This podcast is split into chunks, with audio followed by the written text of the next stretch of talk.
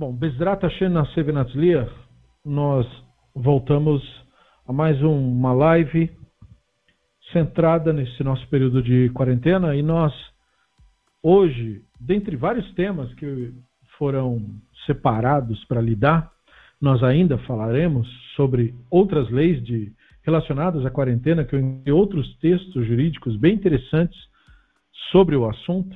Mas eu queria também trazer um, um texto que é relacionado a lidar com essa questão que todo mundo está tendo que passar agora, que é a questão da, de você ficar ansioso por estar tá trancado, não é? Geralmente, principalmente quem é, tem uma vida bastante agitada, está sempre na correria, tem essa dificuldade, né? É, quando fica trancado num lugar, é, a mente assume o controle e leva a pessoa à loucura mesmo. E isso parece, quando nós falamos assim, numa conversa entre amigos, parece um exagero dizer que a mente leva a pessoa à loucura. Mas não é de maneira nenhuma um exagero. Muito pelo contrário. Isso é uma coisa extremamente séria, porque a mente não só é, leva à loucura, como ela, infelizmente, é, encurta a vida de muita gente. E nós tivemos um caso recente aí, porque é evidente que muitos anônimos passam por isso e a pessoa não. Portanto, não fica nem sabendo. Mas teve um, um roteirista recente aí, que tinha minha idade, 41 anos, um cara bonito, bem-sucedido, enfim, que cometeu suicídio recentemente agora, nesse período que nós estamos aí de quarentena. Então, isso é um sinal de que a mente, o Yetzer Hará, é extremamente destrutivo. E é, portanto, pertinente, é, portanto, de extrema importância saber sim lidar com a ansiedade. É preciso saber essas coisas, é preciso refletir sobre isso, não só para o nosso período, nós apenas estamos usando o nosso período como uma desculpa para dar atenção a isso. Mas isso não é de maneira nenhuma um assunto exagerado. Quando nós falamos que o Yetzer Hará ele conduz à insanidade, isso não é um jogo de palavras. Isso é muito sério mesmo. Mas é claro, uh, quando a pessoa está identificada com o Yetzirah, ela não consegue dar a isso a importância que isso tem. Então, o primeiro texto que eu trouxe para que a gente reflita junto é do Shemot. Né? Justamente porque ele mostra um, um, o que, que é a primeira reação de uma pessoa ansiosa é, como que essa reação sempre é uma reação ruim, uma reação equivocada. Né? Então o texto diz, Vayar ha'am kivoshet Moshe laredet menahar.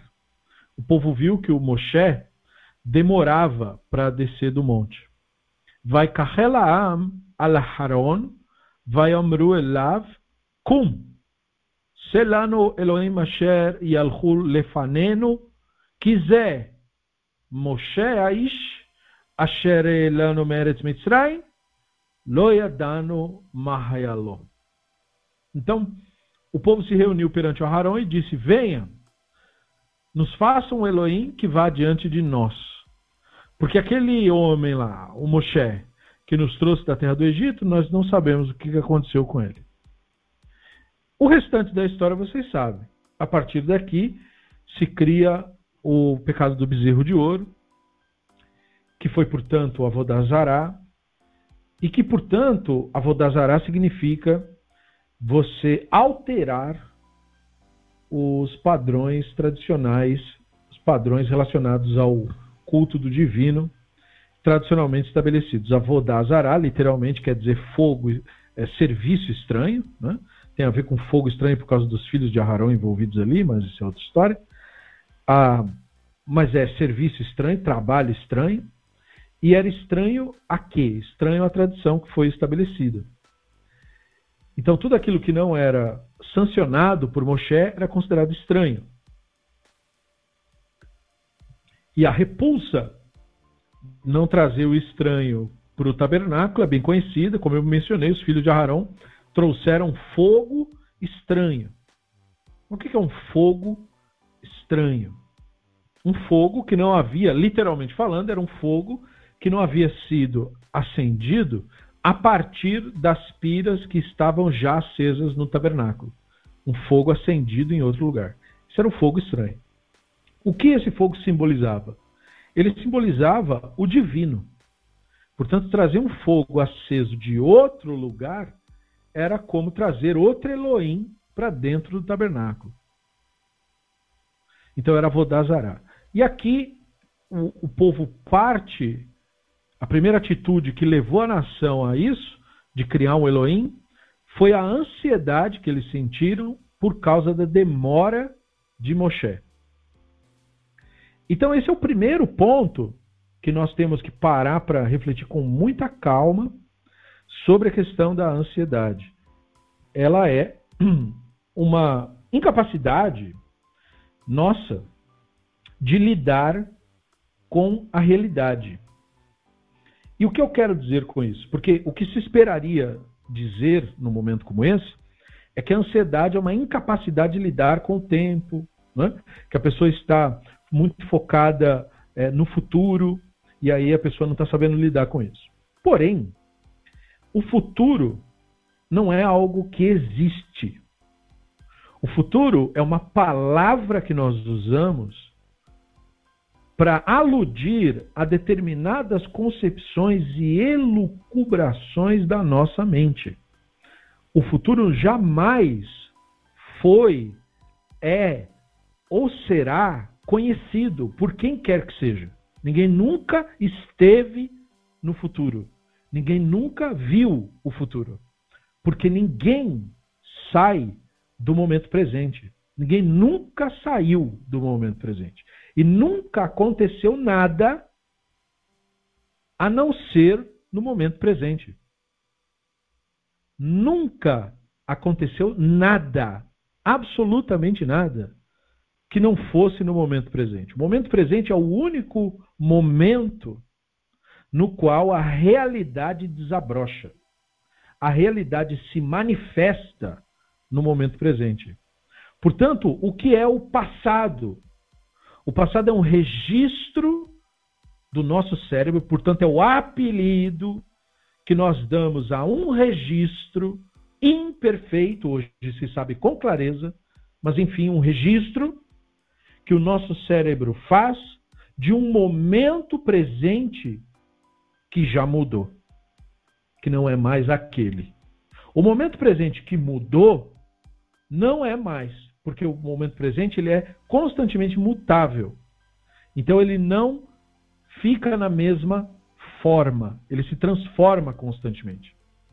Mas o cérebro registra pequenos momentos dele e chama isso de passado. Quando o cérebro junta uma boa porção desses recortes de realidade, na grande maioria, volto a dizer, na grande maioria imperfeitos, ele junta tudo isso e ele cria com isso uma concepção de futuro. E é a isso que chamamos, que nós apelidamos de futuro. Eu digo que nós apelidamos porque não é algo que exista de fato. De fato, realmente. Não. A única coisa que existe de maneira inquestionável é o momento presente.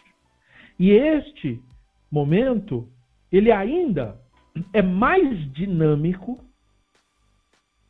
do que o nosso cérebro é capaz de captar. O nosso cérebro nem mesmo o momento presente capta na sua plenitude. Porque as coisas se transformam de uma maneira mais rápida do que o cérebro é capaz de comportar. Porém, dessas três concepções temporais, o cérebro é melhor adaptado para o momento presente. Nosso cérebro tem uma rápida reação.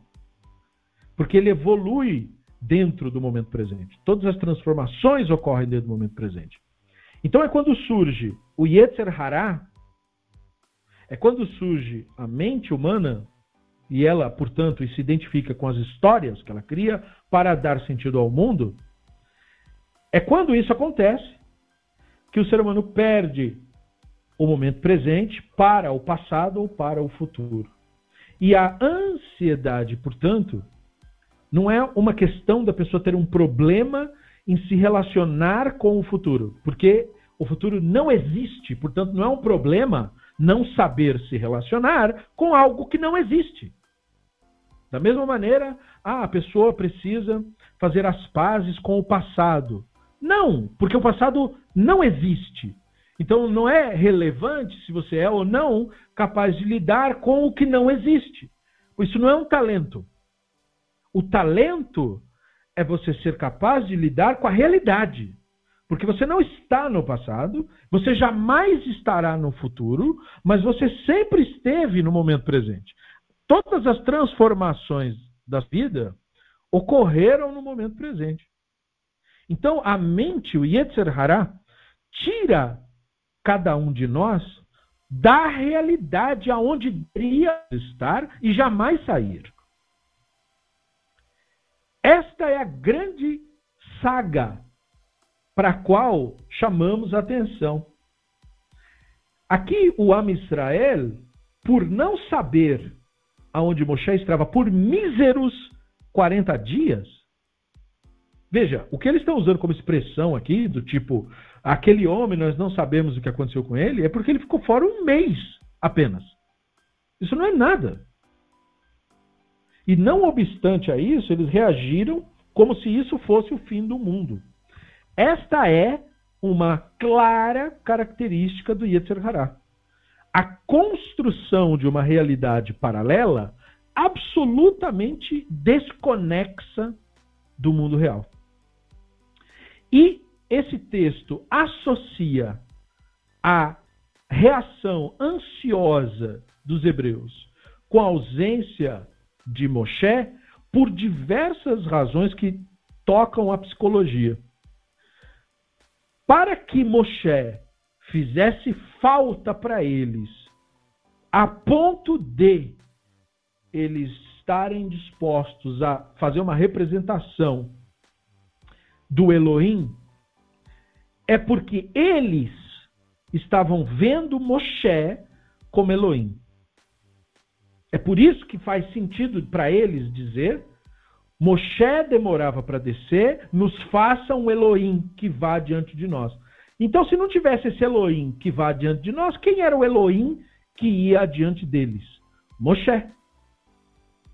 Esse é um ponto bem interessante, porque quando nós estudamos as Escrituras em nossos grupos de estudo, eu constantemente procuro lembrar aos colegas que o termo Elohim não deveria embora seja, não deveria ser literalmente traduzido como Deus, de uma maneira fortuita ou mesmo é, corroborando com o que se tem de teologia hoje em dia.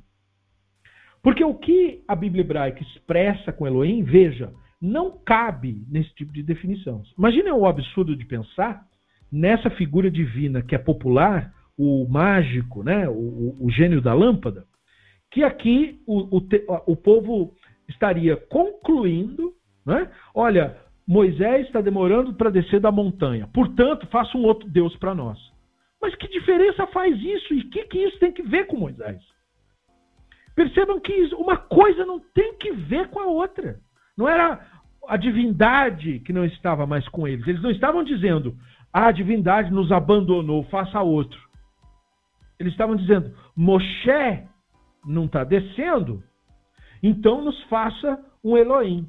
Se Elohim significasse Deus, imagina que como que esse texto não seria um texto descabido. Né? Moisés não está vindo, então faz um Deus, porque não tem Deus. Quer dizer, eles achavam que Moisés é era o Deus. Então percebam que não é nada disso. É claro que eles não achavam que Moisés era o Deus. Eles acabaram de ter a experiência no Sinai na narrativa. Sabem muito bem que tem o Hashem. Então qual era o problema de Moisés estar ausente? Moisés era o Elohim deles. O Elohim, como nós sabemos, é aquela força, aquela manifestação divina, é a manifestação do divino. O Moisés era aqui, e veja como esse texto, nesse entendimento, acaba dando razão ao que o Rambam fala no guia, quando o Rambam nos diz que a Shekhinah, a Neshama, o Nevi, né, o profeta, todos esses são sinônimos de uma mesma ideia, com o Elohim. Quando a gente diz Elohim, nós não estamos necessariamente falando de uma concepção teológica. Nós estamos falando de um entendimento que se tem do divino. não é o nome de alguém, de uma pessoa. Moshe era um Elohim, e isso ah, não precisamos nem mesmo desse específico texto para saber. Nós apenas podemos recorrer ao próprio Hashem, que ao convocar Moshe, diz a ele: Olha, você vai lá para falar com o Faraó, você vai dizer que liberte meu povo, bababá. E aí o Moshe, não, você não pode mandar eu fazer isso, porque eu não sei nem falar, e ele, vai, ele não vai me ouvir, não sei do que. E aí o Hashem diz o que para ele? O Hashem diz, não, escuta, você vai ser o Elohim, então. Né? Já que você está dizendo que não sabe falar e tal, então tá. Tá vendo? Ó, o seu irmão Haron tá vindo aí. Você vai ser o Elohim e ele vai ser o Navi. Ele vai ser o intérprete. Daí vocês vão lá. Então, note que o Hashem disse que o Moshe é o Elohim. Então, a que, grande questão aqui do povo de Israel é que eles estavam, portanto, dando uma, uma interpretação exclusiva de Elohim para Moshe. Um, um sinal de que eles não entenderam bem o que Elohim significa. Moshe, de fato, era o Elohim nessa cena, nesse momento da narrativa. Porém, Elohim é toda pessoa quando desperta, quando em contato com o divino. Porque ela mesma, por assim dizer, ela se torna, ela representa uma manifestação do divino. Já que a mentalidade egóica, o Yetzer Hará, não tem influência sobre ela no, naquele momento em que ela está ciente, acordada, focada na realidade. Então, é muito claro que Moshe aqui era uma figura meio que paterna. E era o Elohim principal que eles estavam dando atenção. E aí você começa a perceber que quando eles dizem então, faça um Elohim que vá adiante de nós, o que eles estão falando é faça um símbolo do Elohim que vá diante de nós. Significando que Moshe era uma espécie já, para eles, de ídolo se ele estiver presente, eu me sinto seguro. E é nesse, é nesse ponto, ponto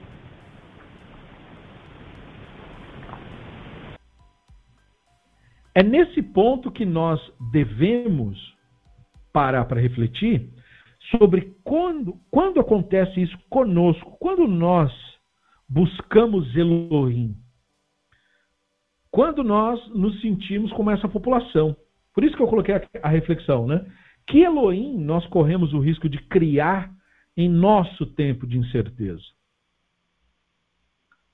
Porque esse é, é um momento, esse momento de, de, risco de pandemia, risco de morte real, não é? Como as pessoas elas fogem da realidade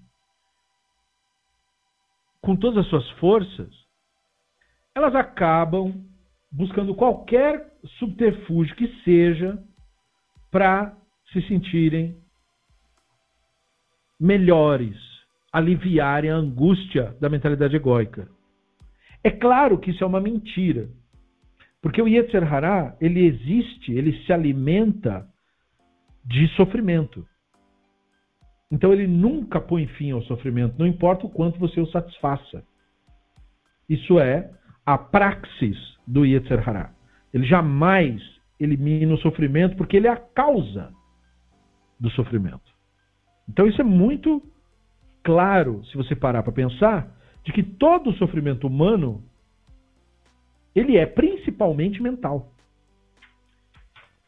O problema maior das pessoas está na interpretação que elas mesmas têm da realidade. E quase nunca a própria realidade. Porque as questões da realidade, mesmo as questões que nós estamos, questões de vida ou morte, é, essa questão, essa escolha, essa situação, ela não é em si mesma um problema.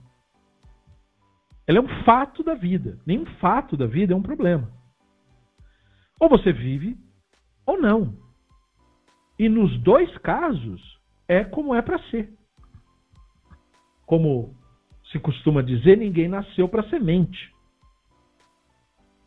Então, é de extrema importância saber fazer essa diferença entre a nossa observação da realidade e a interpretação que o Yetzer Hará dá para a realidade. E aí, a nossa interpretação das questões de sabedoria, do divino, da sabedoria em si mesma, da inspiração divina, e a interpretação que o Yetzer Hará dá para isso. E aí vai uma dica.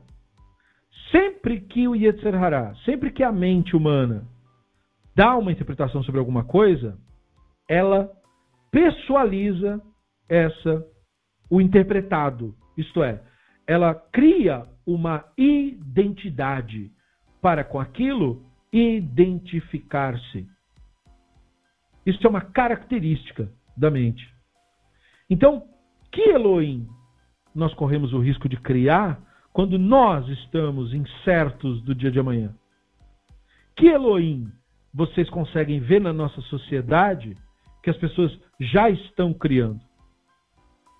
Veja que quando a Torá diz você não terá outro Elohim perante mim, é exatamente disso que a Torá está falando.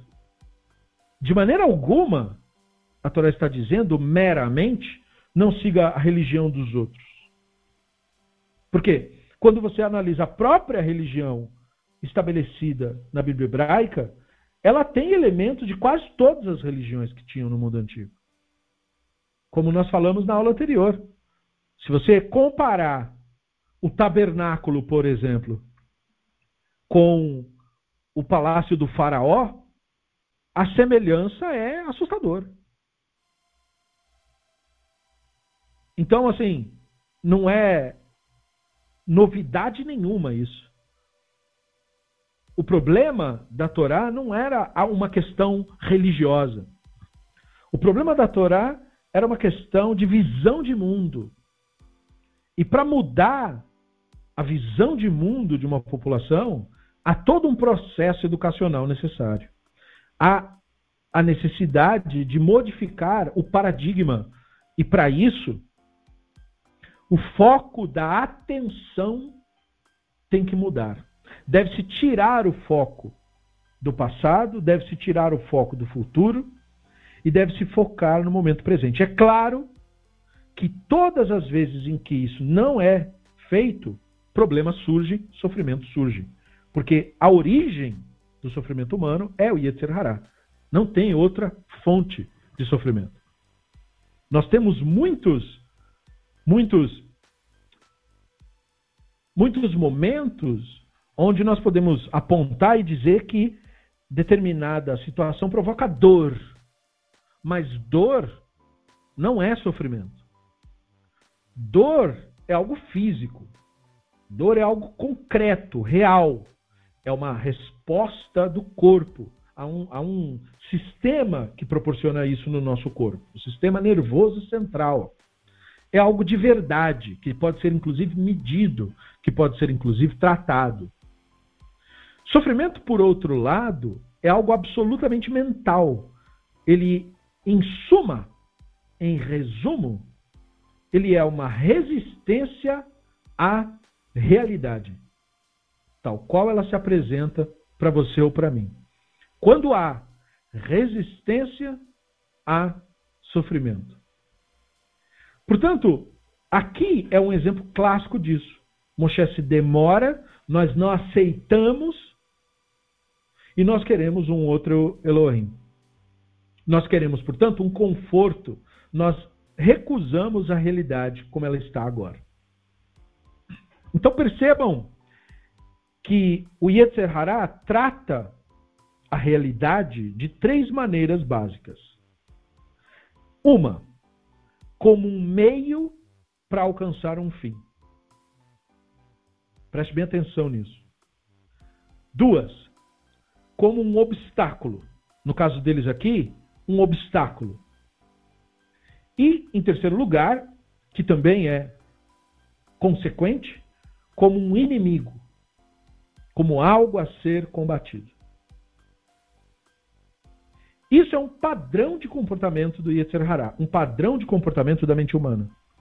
Ele trata a realidade, ele trata o momento presente como um meio para alcançar um fim, como um obstáculo e como um inimigo. Então, quando você se observa, quando você para, como está fazendo agora, para refletir sobre Torá, para refletir sobre as sugestões e as elucubrações possíveis dos textos proféticos, você, portanto, volta sua atenção para dentro. E aí, esta atenção voltada para dentro permite reconhecer qual desses padrões está operando neste momento. Se é se a realidade está sendo usada como um meio para alcançar um fim, ou como um obstáculo, ou como um inimigo. A melhor das hipóteses, a mais frequente, é quando Yetzer Hará trata a realidade como um meio para atingir um suposto fim. Ou seja, o Yetzer Hará tem essa característica, ele nunca foca na realidade, nunca foca no momento presente. Sempre está no passado ou no futuro. Nesse caso, quando ele é um meio para atingir um fim, o foco é num futuro que não existe, mas que é imaginado pela mente. A grande questão do que é imaginado pela mente, e isso é verificado pela neurologia, não é uma questão meramente filosófica. Não que ser uma questão meramente filosófica diminua de alguma maneira a questão. Mas não é só uma questão de elucubração do pensamento. É isso que eu quero dizer. O Yetzer Hará nunca se faz presente. Ele está sempre dedicado ao passado ou dedicado ao futuro. Então ele usa de todos os meios para confundir-se com as narrativas que cria. O cérebro, segundo a própria neurologia, é ele mesmo incapaz de distinguir entre algo real e algo imaginário. Não há, a partir do cérebro, a partir da sua capacidade de percepção, como extrair certeza de que sua percepção está mesmo correta. E a verdade disso é muito clara, graças à ciência pós-moderna. Porque graças à ciência que nós temos instrumentos que permitem, por exemplo, ver o que é impossível de se ver com os olhos e ouvir o que é impossível de ouvir com os ouvidos. Porque os nossos olhos enxergam apenas uma pequena frequência do espectro de luz daquilo que é possível, daquilo que tem disponível, da mesma maneira que nós ouvimos apenas uma pequena frequência do que é possível ouvir. Então, estas limitações sensoriais também são limitações cognitivas. E, portanto, quando a nossa mente fantasia um cenário futuro, ela imediatamente reage a esta fantasia como se ela fosse real mesmo. Porque, repito, o cérebro não distingue o fictício do real. Não há essa distinção no cérebro humano. É por este motivo que nós somos encantados automaticamente com histórias. Não há um filtro para dizer que a história é verdade ou não é verdade. A, a história basta que ela pareça verossímil. E ela parecerá verossímil de, é, é, graças ao grau de conhecimento da realidade que aquele cérebro específico tiver. E como você e eu sabemos que a grande massa, a grande população, tem uma parca ou nula noção da realidade, então a pessoa reagirá à proposta que está sendo feita sem nenhum tipo de filtro. Exemplo: filmes de terror. Para muitas pessoas, por causa dos mitos que se tem, por exemplo, sobre diabos, demônios e coisas do tipo, as pessoas assistem filmes de terror e elas ficam com medo mesmo. Como se elas estivessem atribuindo, naquele momento, realidade aos personagens.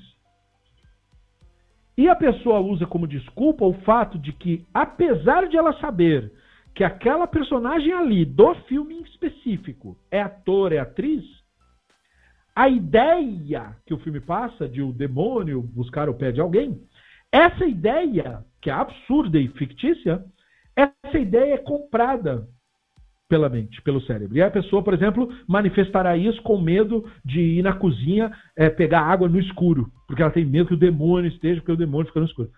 Perceba, o cérebro não sabe o que é real e o que é ficção.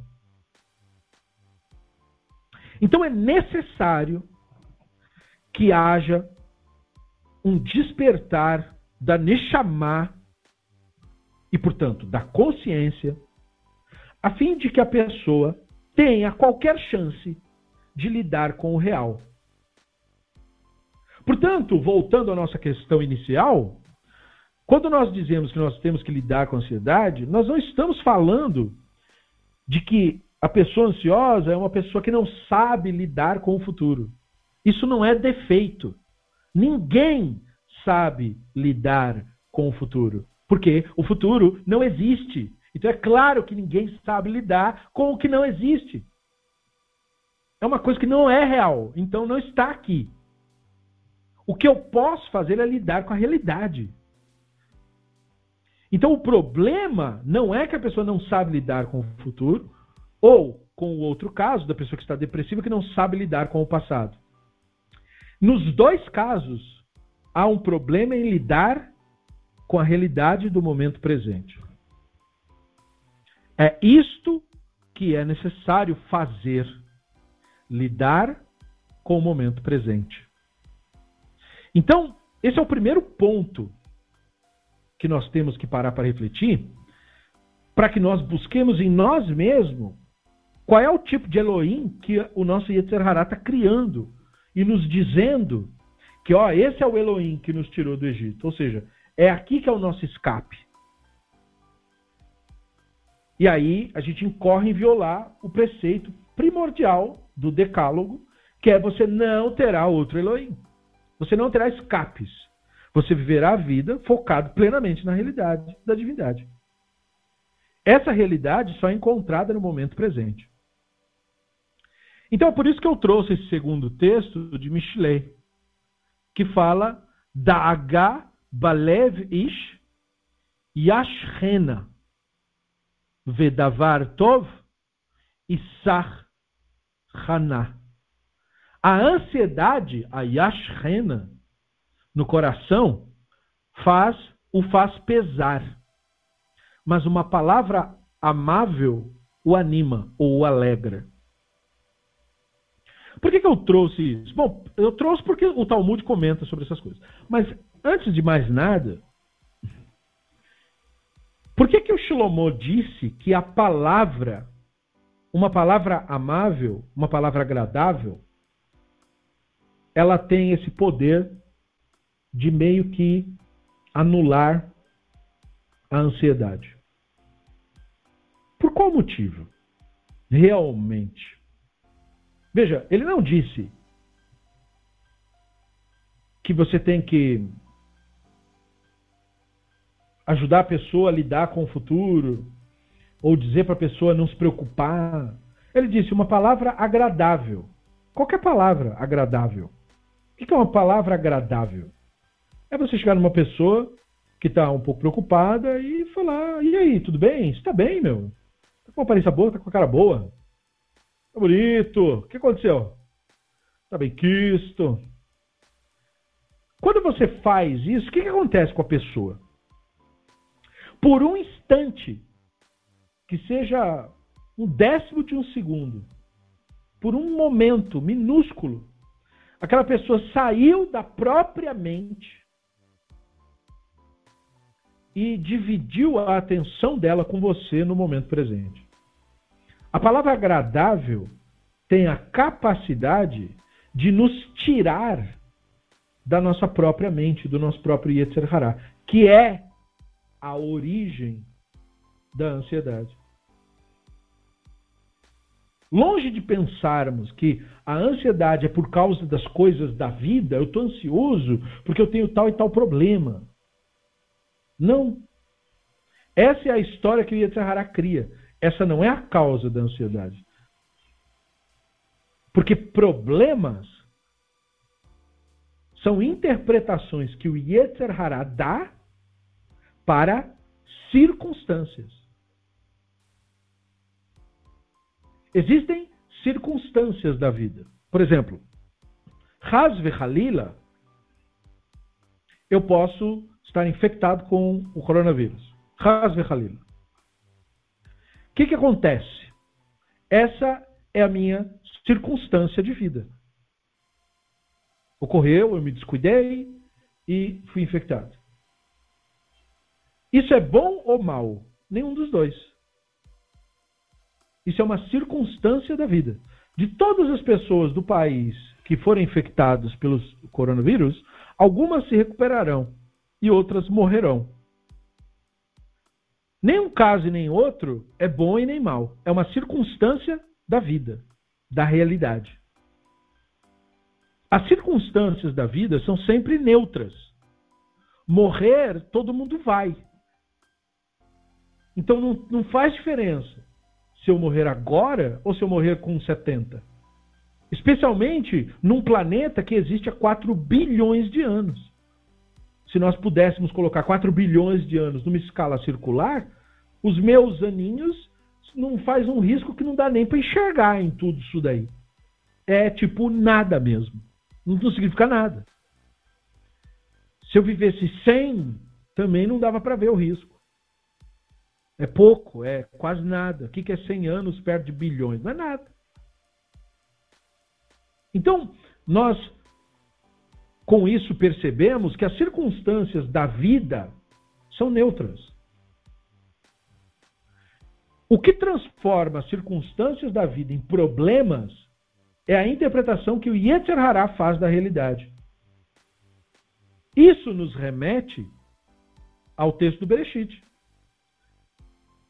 quando o Adão e a Havá comem do fruto que não era para comer, o fruto, que é o Yetzer Hará, tem a principal característica de dividir a realidade em bem e mal.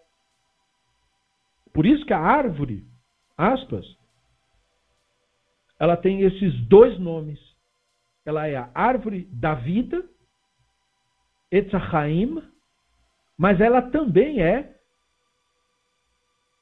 a árvore do conhecimento do bem e do mal. Esse, aspas, conhecimento do bem e do mal é o que o Rambam chama de convenção. Ou seja, quando o Yetzer Hará, quando a mente humana, identificada com ideias, opiniões, narrativas, começa a determinar, discriminar o que ela acha que é bom e, ruim. Só que ninguém encontra nenhum tipo de verdade, nenhum tipo de contato com o real nas elucubrações de bem e mal. Porque no mundo real, bem e mal não existem. Portanto, bem e mal é uma dimensão da mente, portanto, do Yetzer Hará. E sendo assim, a única maneira de você viver uma vida plena é você comer o fruto da árvore da vida e não comer o do conhecimento do bem e do mal. Para comer o fruto da árvore da vida, você deve abordar a realidade como ela é. Comer um fruto quer dizer internalizar uma concepção. Quem não observa o Yetzirah em si mesmo, come o fruto do conhecimento do bem e do mal e passa a discriminar todos os acontecimentos da realidade, subjugando as informações em bem e mal. Isso é uma coisa boa que aconteceu, isso é uma coisa má que aconteceu. É como aquela parábola que nós contamos da cultura chinesa. Contei para vocês uma vez no grupo, vale a pena repetir, de um cidadão chinês pobre que criava uma égua, tinha um pequeno, era um morador do campo, não é? já que estamos falando de, de algo que originou-se na China, veja a sabedoria. E aí ele tinha um filho e tinha só essa égua e ele fazia alguns serviços com esse animal e usava isso para sustentar de maneira já bem difícil. E aí, num belo dia, essa égua foge do cercado dele, desaparece. E aí os vizinhos dele vieram até ele, viram que ele ficou debilitado, sérios problemas financeiros aí tornam-se possíveis, e aí eles vieram dizer para ele: puxa, que pena, não é? Que coisa ruim que aconteceu, sua égua fugiu. E ele disse para as pessoas: talvez, talvez, eu não sei se isso é bom ou ruim, talvez seja. Daí, alguns dias depois, o filho dele vem correndo, cheio de euforia, e quando ele vai olhar a gritaria, ele nota que o filho encontrou a égua de volta. E como ela era uma fêmea que estava no período do cio, ela atraiu vários outros cavalos selvagens. Então ele ficou com um número muito maior de cavalos do que ele jamais poderia sozinho comprar. E aí os vizinhos viram aquilo e falaram: Nossa, que coisa bacana! Agora você tem vários cavalos. Isso com certeza é uma coisa muito boa, não é? E ele novamente responde: Talvez. Não sei. Talvez seja. Eu não sei. E aí, o filho dele começa então a tentar domar os cavalos selvagens. E numa que ele tentou montar um dos cavalos, o cavalo se irritou, como é de praxe com esse animal, e aí o cavalo derrubou ele, ele quebrou a perna. E aí a vizinhança veio socorrer, o menino estava gritando, fizeram lá uma tala, enfim, cicatrizava meio do jeito que dava. E aí falaram para ele: puxa, que pena, não? Seu filho foi treinar um cavalo, quebrou a perna.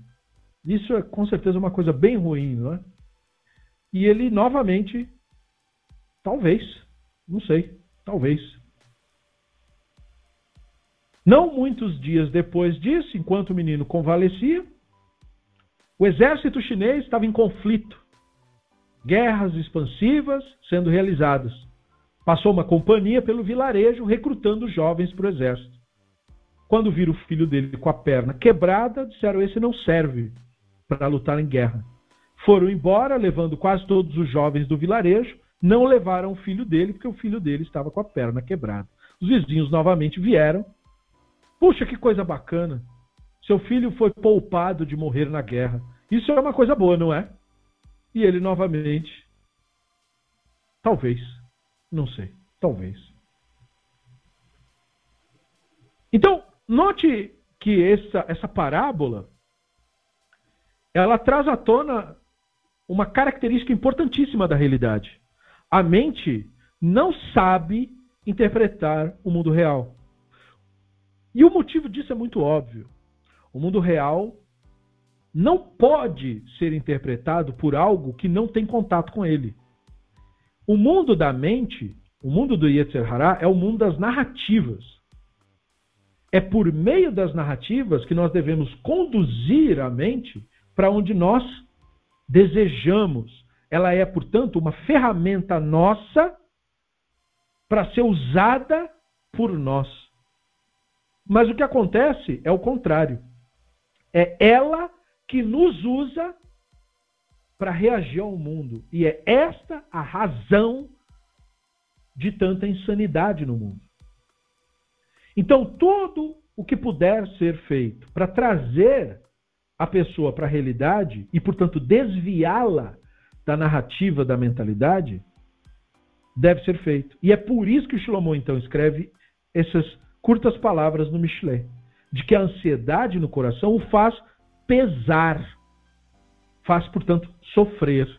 Mas a palavra amável, a palavra boa, como ele diz no hebraico, Vedavar Tov, Isar, Isamchenu. Essa palavra boa o anima, o alegra. A alegria é uma característica da Neshama. Ela não é algo que acontece porque uma coisa boa aconteceu. Não. A, a, a, a alegria é característica própria da Neshama. Isso quer dizer, ela se manifesta naturalmente, sem nenhum tipo de motivo e sem nenhum tipo de justificativa. Não precisa explicar nada. Emana da Neshama. Portanto, é o nosso estado natural de ser. E, portanto, quem não está sentindo isso, não está no seu estado natural. Está hackeado, está desviado da realidade.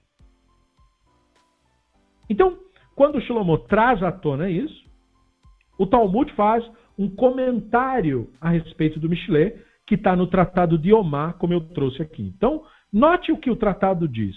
A Gemara explica, o texto lá está com uma explicação de diversos versos, não preciso trazer todos eles. Então, a Gemara explica outro verso em Michelet. Aí o verso é o nosso. A ansiedade e a shena no coração faz pesar. O Rabino Ami e o Rabino Assi tiveram uma disputa de opiniões sobre qual é o verdadeiro significado desse verso.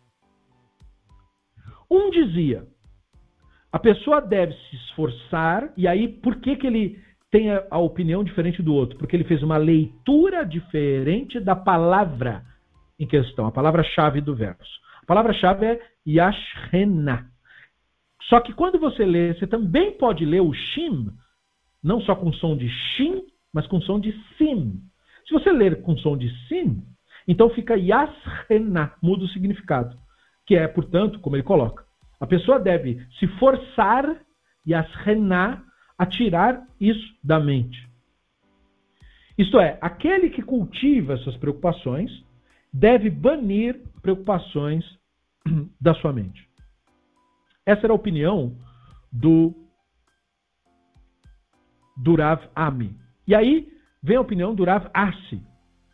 O sentido do verso é que a pessoa deve conversar com outras pessoas. E a sirena, da palavra hebraica sirra, que é conversar, bater papo. Sirra, conversa. Então a pessoa deve conversar com outras pessoas sobre suas preocupações. É isso que diminui a ansiedade. Então, veja, por isso que eu coloquei, como então nós devemos nos afastar da ansiedade? Como Rav Ami ou como Rav Asi? Eu gostaria de saber o que, que vocês acham disso. O que, que vocês acham? Como é que eu saio da ansiedade? Baseado no que nós estamos refletindo até aqui. Quem teria razão aqui? O Rav Ami ou o Rav Asi? Você consegue é, comentar a respeito de, ou tentar justificar por que, que o Rav Ami estaria certo ou por que, que o Rav Asi estaria certo?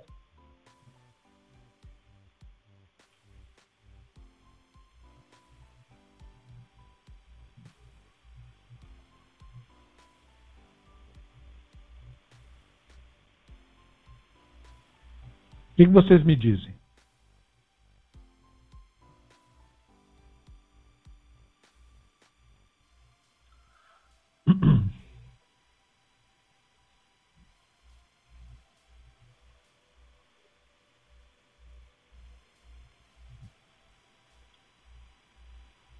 Alguém aí tem o microfone?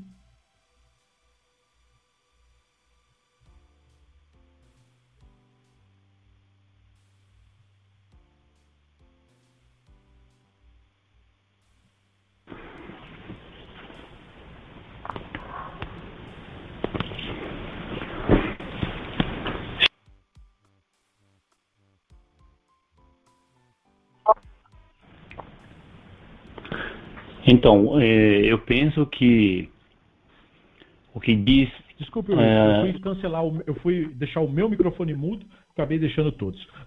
Pronto, agora sim. Ah, não, não tem problema. Eu penso que o que nos indicou o que devemos falar com outra pessoa a respeito de nossas elucubrações ou preocupações ou algo parecido nos ajuda a aliviar essa ansiedade. Se torna meio que um exercício é, semelhante a uma meditação, vai, porque você acaba, como foi dito, voltando para o tempo presente no momento do relacionamento com a outra pessoa.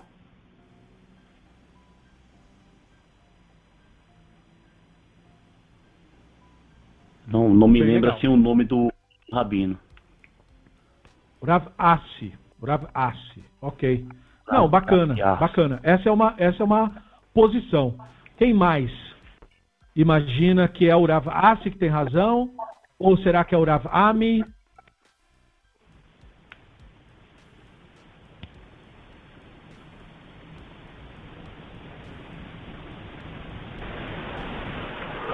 Ô, Bentizion, na, na minha meu ponto de vista, eu queria fazer uma pergunta, que é a seguinte: quando a pessoa está falando de ansiedade, é essa mesma ansiedade que nós conhecemos hoje, que é tratada com algum tipo de remédio leve na psiquiatria? É essa, esse mesmo tipo de ansiedade que nós estamos falando?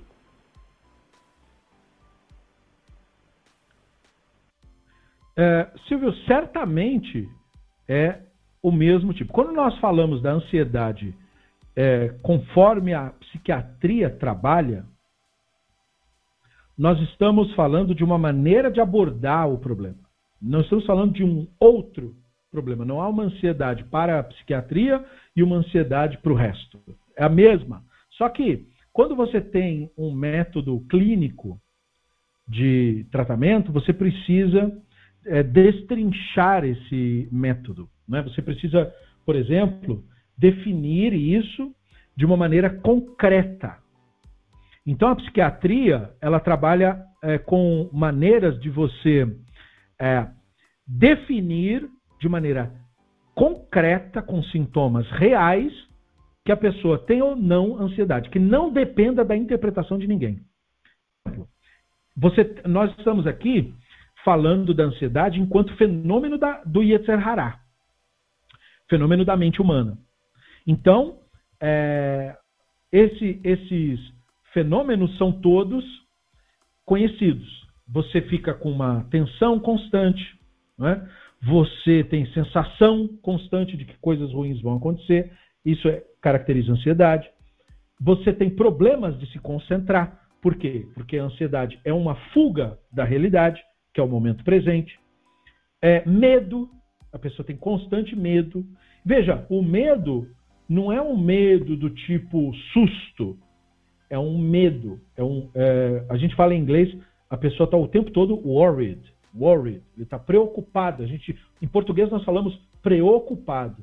Porém, isso é uma, uma maneira de mascarar com uma, com uma cobertura de veludo o que deveria ser chamado de medo. A pessoa está com medo, mas ela acha medo uma palavra muito forte. A gente cresce, principalmente quem é como eu e você e outros que vieram nos anos 80, 90, é aquela coisa do, do medroso, não pode ser medroso, não é? Então nós, nós temos esse estigma.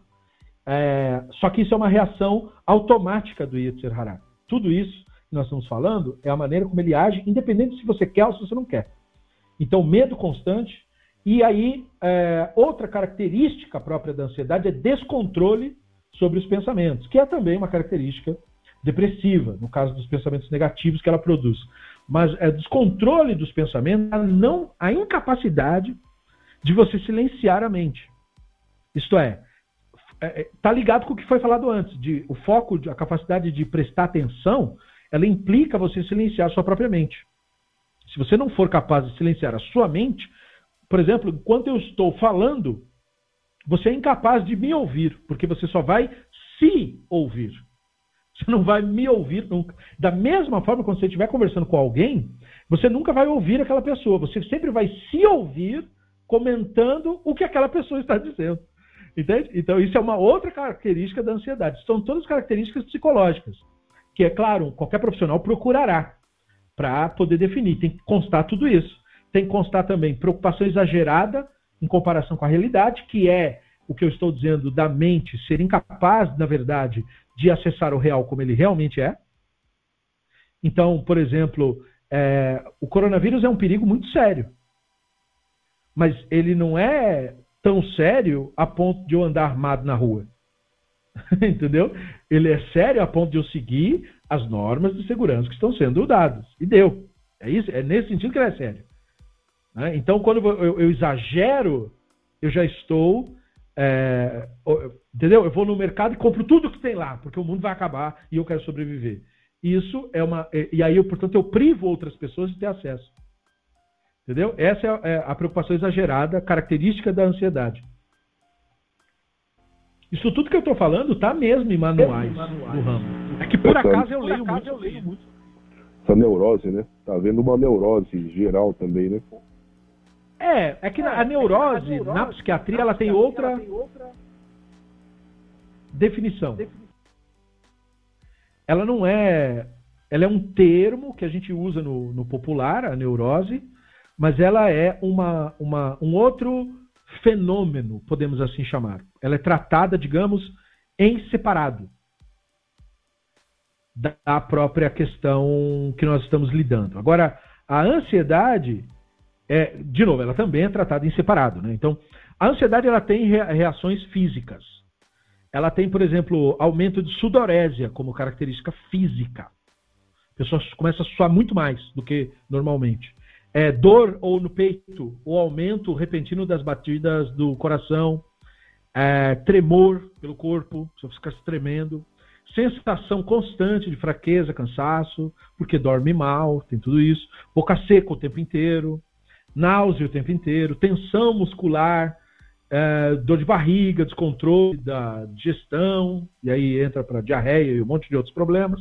Então, ela tem e mãos e pés frios, suado, tudo isso são características assim é, que os profissionais procuram para dizer é isso.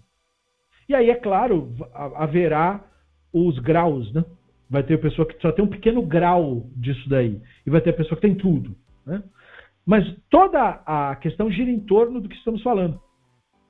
Sobre se é o Rav Ami ou se é o Rav Ashi que teria é, proporcionado nessa reflexão uma maneira adequada de lidar com isso. Né? O Rav Ami diz que a pessoa tem que se esforçar para tirar isso da mente. E o Rav Asi diz que a pessoa deve conversar com os outros para poder lidar com isso. Na verdade, o, essa, esse tipo de proposta do Talmud é para mostrar como que os sábios realmente pensavam com seriedade sobre os temas. O que o Rav Ami está propondo, que você tem que se forçar a tirar uma coisa da mente, é simplesmente impossível. Isso que o Rav Ami está propondo. Não é possível tirar um fluxo de pensamento da mente. Por que não? Porque o pensamento, em contrário da, do seu, de você mexer o braço ou mexer a perna, o pensamento é involuntário. E como o pensamento é involuntário, não há a possibilidade de você, por causa é, dessa característica, pará-lo ou é, como se fosse controlá-lo. Isso não é possível. A única coisa que é possível de fazer em relação ao pensamento é observá-lo. E é aqui que está, vamos dizer assim, a cereja do bolo, a magia do negócio. É necessário saber que quando a nossa atenção se volta para algo, a análise do pensamento sobre aquilo para. Então, quando a sua atenção volta-se para dentro de si mesmo, esse é o único momento em que você pode fazer algo que se assemelhe a esta concepção de controle do pensamento. Quando você presta atenção a isto. E isso pode ser testado. Você pode parar num determinado momento, agora mesmo você pode fazer isso. E você pode, no momento em que me escuta, apenas permitir que a minha voz passe por você, sem, por exemplo, julgar ou analisar as palavras que eu lhe digo.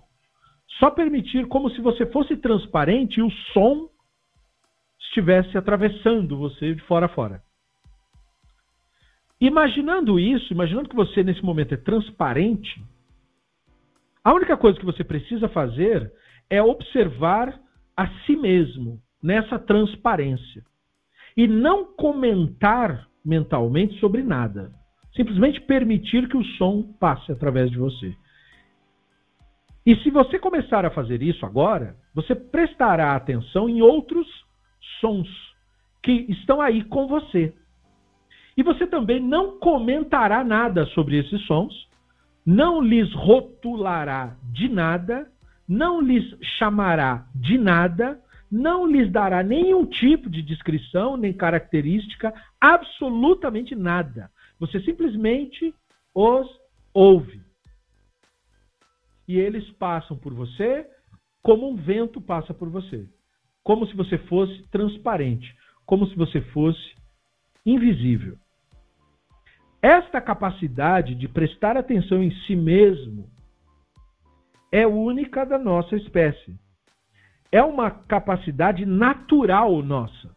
Não é algo que fazemos mediante um treino ou uma habilidade que adquirimos de alguém que nos deu. Não. É a nossa capacidade natural de ser. Nós somos esta consciência que é consciente do pensamento.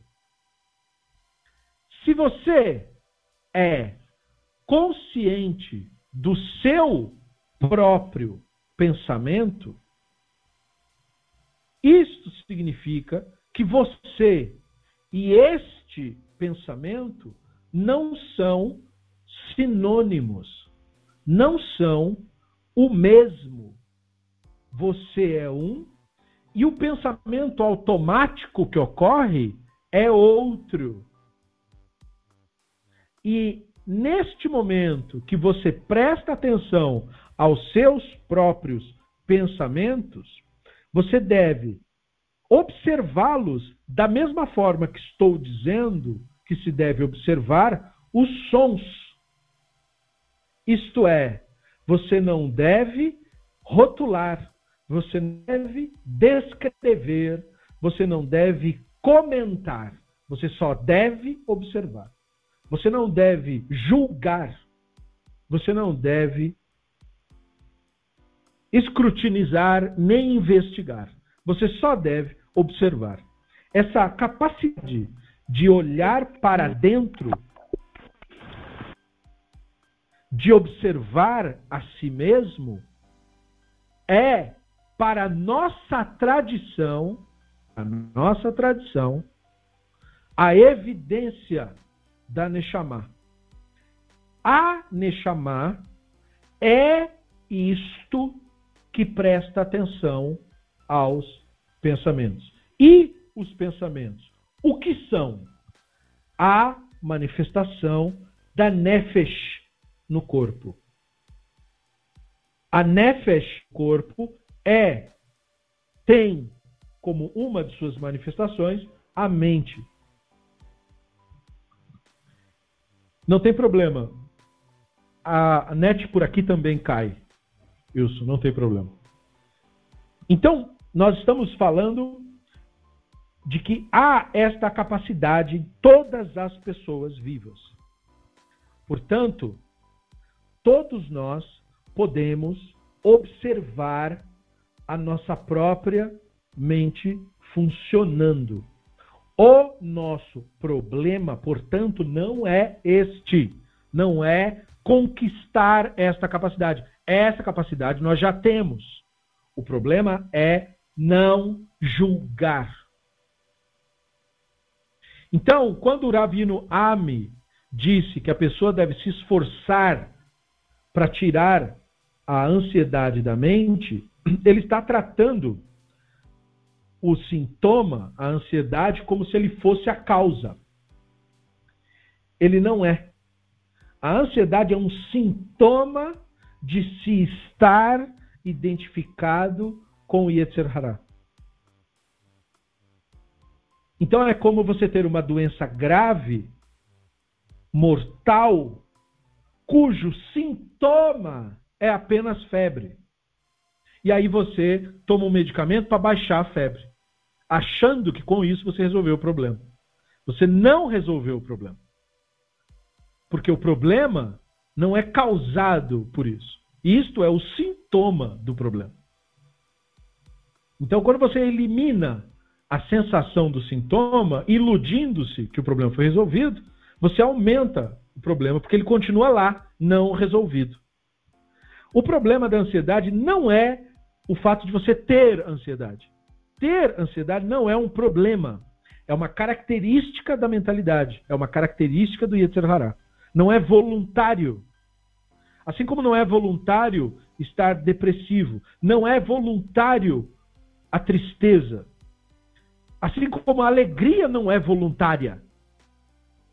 Como nós falamos antes, a alegria é uma característica da Neshama, não é voluntária, é espontânea. Da mesma forma, a tristeza, a angústia, é uma característica do Yetzer Hará, não é voluntário, é espontâneo, é automático. Então não há juízo de valor. Ninguém escolheu nada disso.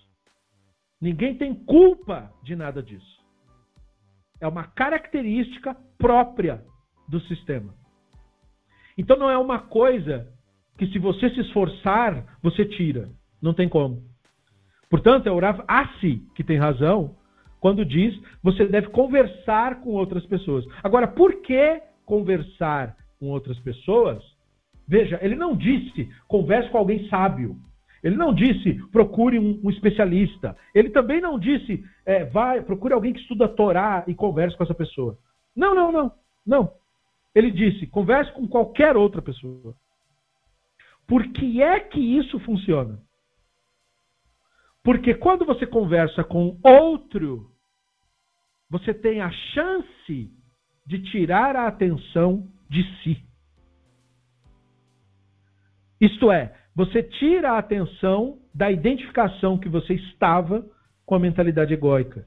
Quando essa atenção muda, imediatamente o sofrimento cessa.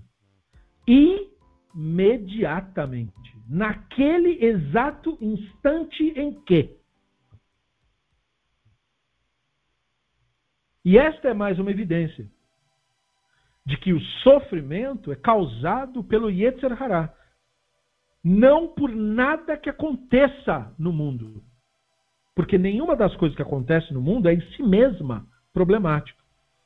Como na nossa pequena parábola do chinês, que vários infortúnios acontecem, que podiam ser vistos de maneira positiva ou negativa, e que no fundo não eram nem uma coisa e nem outra. E o nosso foco é ser como ele, aceitar a realidade como ela é, aceitar o limite do nosso conhecimento. E lidar com o real, em vez de elucubrar nas fantasias. Então, conversar com outras pessoas é muito interessante. Primeiro, porque nós temos isso configurado no nosso DNA. Nós somos animais sociais, nós dependemos de contato, nós precisamos estar em contato, nós precisamos fazer isso que estamos fazendo para o nosso próprio bem é, faz bem para todas as pessoas fazer isso. Então é uma necessidade humana, se pode dizer assim. Mas nós precisamos, tanto quanto isso, sair da nossa própria mente. Como a maior parte das pessoas vive 24 horas por dia, travado na sua própria mente, preso na sua própria imaginação, o momento da conversa com o outro é um instante, uma fração de segundo de alívio, no qual você sai da sua narrativa que te tortura e entra numa outra dimensão através daquele papo, através daquela conversa. Por isso que o Shlomo falou o que falou. A palavra amável alegra. A alegria que ele disse não é causada pela palavra amável. A palavra amável tira a pessoa da própria mente e tirar a pessoa da própria mente a alegra. Esse é o segredo. O segredo não é achar a palavra certa que tem o poder de fazer alguma coisa. Não, não há nenhuma palavra com essa propriedade. Mas há isso. Se você sair da sua própria narrativa, você imediatamente se alivia do seu sofrimento. Então, quando você não tem essa característica, você vê a realidade como um problema. O momento presente, o agora, é visto como um problema. E quando se faz isso, se sai do Éden. Se come o fruto do bem e do mal, que gera a expulsão do Éden. E aí, o habitar no mundo, existir, se torna insuportável. Se torna um mundo de obstáculos. O que o mundo vira para uma pessoa assim? O mundo é um lugar onde tem muitos obstáculos que eu preciso resolver, superar, para que eu possa ser feliz. Eu estou buscando a felicidade. Mas eu só vou conseguir a felicidade se eu ganhar isso, se eu conseguir isso, se eu resolver aquilo, se eu conquistar aquilo outro. Essa é a narrativa, é a narrativa que o Yetzirah conta. conta. Fazer um 6 em 7, né, Amoré?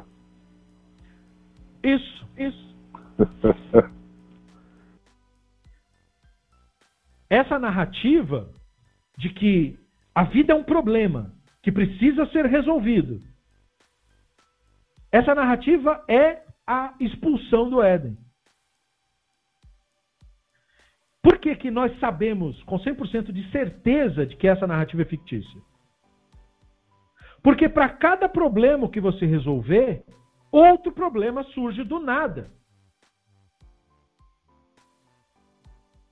Não importa, desde que você existe nesse planeta, cada nova circunstância resolvida dá luz a novas circunstâncias que devem ser resolvidas.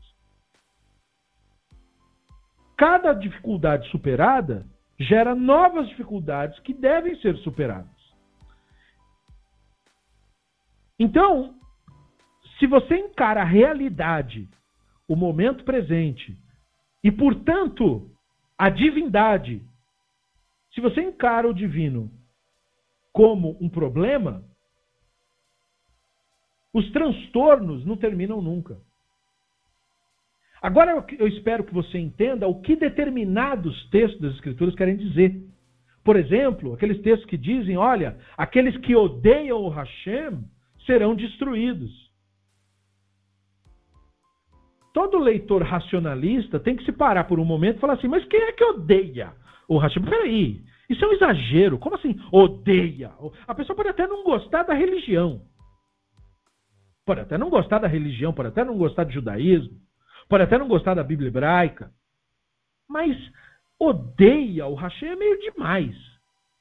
Você pega isso na boca de religiosos, eles tanto não sabem o que fazer com essa informação, que eles traduzem essa expressão como o cara não gosta da minha religião. Ele diz que isso quer dizer odiar a divindade, odiar o, o divino. E não é isso, claro que não é isso. Note que quando o texto diz aqueles que odeiam o Hashem, o Hashem destruirá, punirá os que o odeiam, é porque o Hashem é sinônimo da realidade. E quem foge do momento presente odeia a realidade. Trata a realidade como seu inimigo. Trata a realidade como um problema a ser vencido. Uma guerra, eu estou em guerra. E eu preciso vencer essa guerra, senão eu vou morrer. Ele está em guerra contra quem? Contra o Hashem. contra a realidade. Esta guerra está perdida.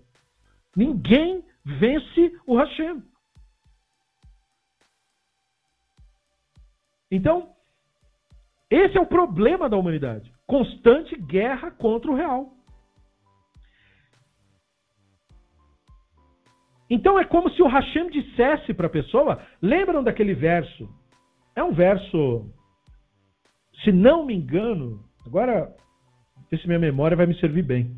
O Hashem falou para um profeta, eu acho que ele falou isso para o Irmiarro. Acho que é meio é, a cara do Irmiarro. Que aqueles que me desprezam, eu desprezarei. Quem lembrar, me lembre. Para quem que o Hashem falou isso?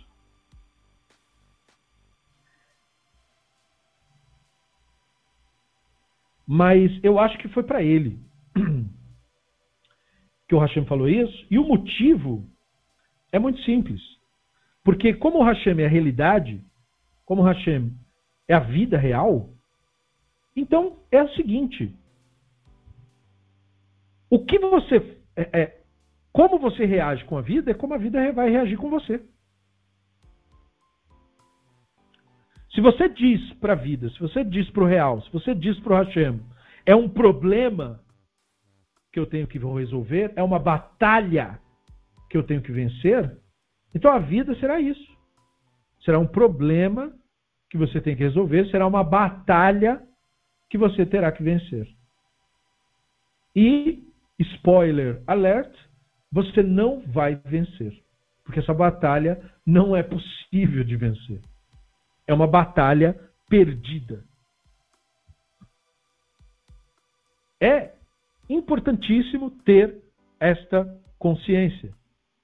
Se você trata a vida como um obstáculo, se você trata o Hashem como um obstáculo, o Hashem será um obstáculo. Shmuel, muito bom. Obrigado, Wilson.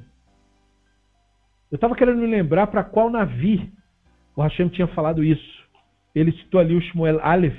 Deixa eu olhar se é esse mesmo. Shmuel Aleph 2.30, no comecinho do livro, então. Ok. 2. Portanto, Hashem Elohim... Samuel 2.30, parece. Eu tinha dito antes, sua família e a família do seu pai andariam na minha presença para sempre. Agora, porém, o Hashem diz esqueça. Respeite os que me respeitam. Aqueles que me desprezam encontrarão desprezo. Muito bom, exatamente isso. Isso aí. Então o Hashem falou isso pro Shmuel, né? Pro Eli, na verdade, né? O Ish Elohim veio pro Eli. O Hashem falou isso pro Eli. Muito bem. Então veja, o que, que esse texto está dizendo? Esse texto está dizendo, você tratou a realidade assim.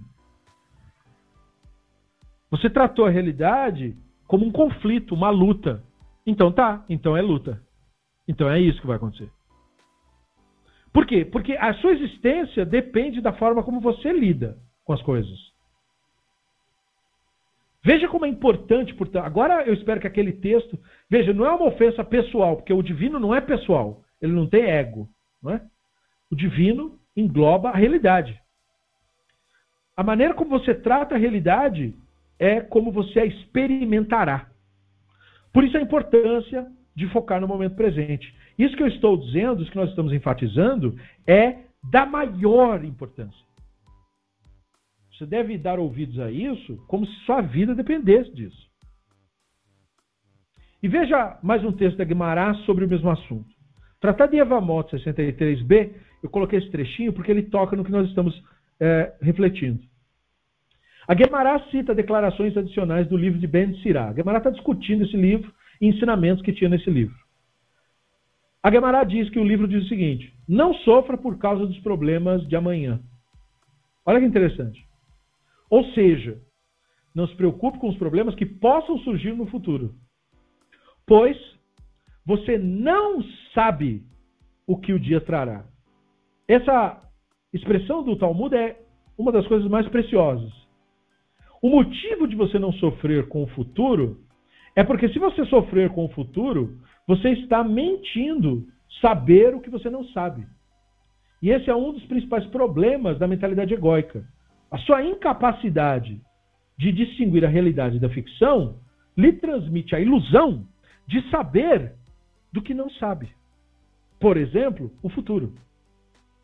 Você não sabe. Os rabinos, inclusive, chegam a levar isso até a enésima potência, quando eles têm uma outra frase no Talmud que eles dizem assim: a pessoa nunca deve perder a esperança na misericórdia divina, nem mesmo quando a espada já estiver no seu pescoço. Veja, ou seja, a pessoa está já recebendo a pena capital. Nem ali você não pode ainda achar, ah, não, agora já era. Agora eu sei o que vai acontecer. Não, você ainda não sabe. Por mais que você esteja olhando em volta e dizendo, olha, eu concluo, eu calculo que o resultado será esse. Mesmo assim, não trate a vida como se você pudesse predizer. Esse é o sentido de a Torá proibir agoureiro. Não procurem agoureiro, quem prediz o futuro. É totalmente proibido isso, porque a Torá requer que a pessoa foque no momento presente. A Torá exige que a pessoa foque no momento presente. Por quê? Porque a divindade está no momento presente. A divindade só é acessível a quem quer que seja no momento presente. A pessoa não tem contato com o divino porque diz isso. Porque diz: Olha, eu tenho contato com, com Deus. Como que você sabe disso? Porque eu disse. Mas isso não quer dizer nada. Qualquer um pode dizer isso. Eu quero saber o seguinte: como que você sabe de fato isso? Como é estar em contato com o divino de verdade? E como que você distingue o estar do não estar? E quando você não estiver, como é que você vai saber que você não está mesmo? Como é que você vai se policiar? Como é que você vai se investigar e saber se você está ou não em contato com o divino? A resposta está em como você administra a sua relação com o momento presente. Se você sair do momento presente, você saiu da presença divina. Isto é sair da presença divina. É deixar de dar à realidade, que é o momento presente, toda a sua atenção. Não é parte da sua atenção, é toda a sua atenção. E veja, a atenção não é um esforço. É simplesmente um abster-se de julgamento. É uma observação sem comentários, sem sem investigação. É um permitir existir. É como se você permitisse que o mundo à sua volta existisse sem as definições que você dá. É como se fosse isso. Todas essas palavras que digo são ilustrações para apontar para isso. Porque isso, o estado propriamente dito, é indescritível. Então, e tudo que estou dizendo aponta para isso, de alguma maneira. Então, o texto do Talmud prossegue. Talvez, quando o amanhã chegar, o indivíduo que estava tão preocupado nem estará entre os vivos. E, consequentemente, ficou chateado com um mundo que não era mais dele. Ou seja, sofreu por uma ficção. Porque quem sofre pelo futuro sofre por uma ficção. A única justificativa que você tem de abordar a realidade é fazer isso a partir do momento presente. Porque é, é isso que você está experimentando de fato. E veja, isso não envolve momento algum isso não envolve um não planejamento da vida. Não é sobre isso que se trata. Mas se você tiver que planejar, você só pode fazer isso agora. Você não pode planejar amanhã. Você não pode planejar ontem. Você tem que planejar agora, se você quiser planejar. Então, se o momento presente requer que você planeje, faça-o agora mesmo. Da mesma forma que se o momento presente requer que você preste atenção à aula, preste atenção à aula, porque é aqui que você está. E da forma como o momento presente se transformar e você estiver perante uma outra situação, Dê a aquilo toda a sua atenção. E quando você estiver confraternizando com a sua família, com as pessoas que lhe são queridas, dê a eles toda a sua atenção, a totalidade. Entregue-se por completo. Essa capacidade é nossa, é natural nossa. E é isto aí que é estar na presença divina. É mediante o estar na presença divina, portanto, estar plenamente atento ao mundo à sua volta, que você tem ideias criativas, que você reage de maneira rápida às circunstâncias, que você é capaz de tomar decisões acertadas sobre as coisas. Você só é capaz de tomar decisões acertadas se você estiver vivendo a realidade. Porque uma decisão, para ser acertada, ela tem que condizer com a realidade. Concorda? Se uma decisão é tomada baseada numa informação equivocada, numa informação fictícia, logo esta decisão será errada. Isso não é um julgamento sobre a decisão. Nós estamos determinando que o que é o correto é o real e o incorreto é o fictício. E os dois não podem ser confundidos. Portanto, a pessoa que se preocupa, como diz o Talmud, ele nem sabe se ele estará entre os vivos. Como nós falamos muitas vezes, mas soa como se fosse um exagero. Você pode morrer hoje. Hoje. Não amanhã. Hoje. Hoje mesmo. Isso pode acontecer hoje. Então, como assim você não viver o momento presente? É a única coisa que você tem. É a única coisa que você sempre terá. Você nunca teve outra coisa na vida. Você nunca existiu fora do momento presente, fora da realidade e, portanto, fora da divindade. A única coisa que aconteceu ao longo da sua vida é que em alguns momentos você prestou atenção no divino e em muitos outros não prestou atenção no divino. É só isso. O não prestar atenção no divino é, portanto, devotar-se ao Yetzer Hará, que gera todos os comportamentos que são próprios, característicos, naturais do Yetzer Hará mesmo. Não são nossos. São do Yetzer Hará, da mente. É natural dela. A mente não é boa nem má. Ela é um bicho. Ela é como um tubarão que não tem braço, não tem perna. Então, quando ele tem curiosidade sobre alguma coisa, o que, que o tubarão faz? Ele morde.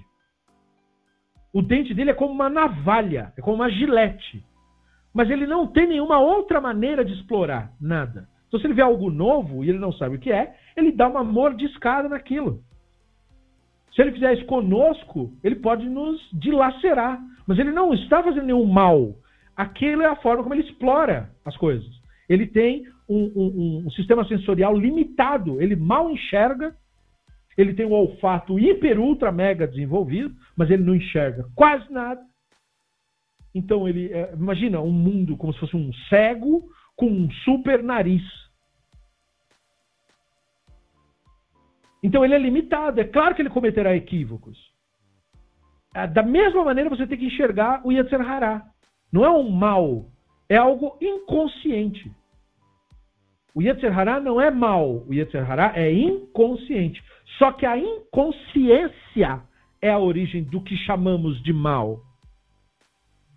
E é aí que está o X da questão. Então, mal é um termo coloquial, um termo popular que nós usamos para enfim, guiar através da linguagem.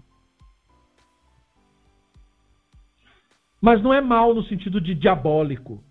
Nunca.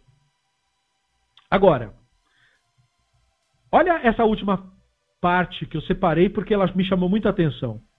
Impeça a multidão, no sentido de público, dentro da sua casa. Não permita que muitas pessoas entrem nem traga todos os amigos para dentro de casa. Certifique-se, no entanto, que a multidão busque seu bem-estar e que você tenha muitos aliados. Dentro do contexto desse texto, que estava falando de não sofrer pelos problemas do amanhã, o que, que vocês acham que o Talmud está dizendo aqui? Vocês arriscam. O que, que o Talmud está falando? Do que, que o Talmud está falando? Como assim? O que, que a gente tem que ver uma coisa com a outra? O que, que tem que ver não sofra pelo dia da manhã, você não sabe se você vai estar vivo, com impeça a multidão entrar dentro da sua casa? Como assim? O que, que vocês têm a dizer sobre isso?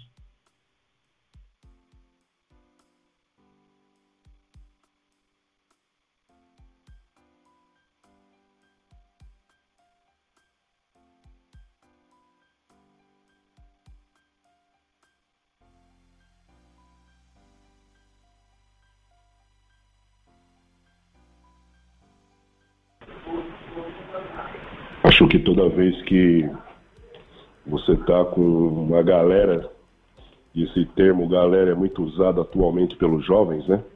Você está no meio da diversão, né? Você está em algum tipo de atividade que é muito comum à multidão, né? E aí você não está tão preocupado. Você, não é que você não. Aí que tá, eu fiquei com dúvida também. Você não está no momento presente não é como aquilo que você falou, festeje o momento presente com seus familiares, se for um momento de festa. Mas é uma despreocupação com a própria. sei lá, com a própria responsabilidade que a pessoa possui, né? Não sei. Não sei se seria isso.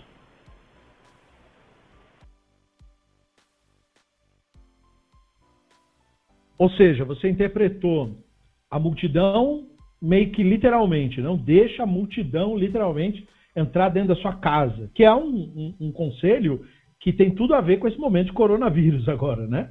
Não se aglomere com ninguém. Ok. Mas como você conecta isso com o que estava sendo falado antes? De não sofrer pelo amanhã.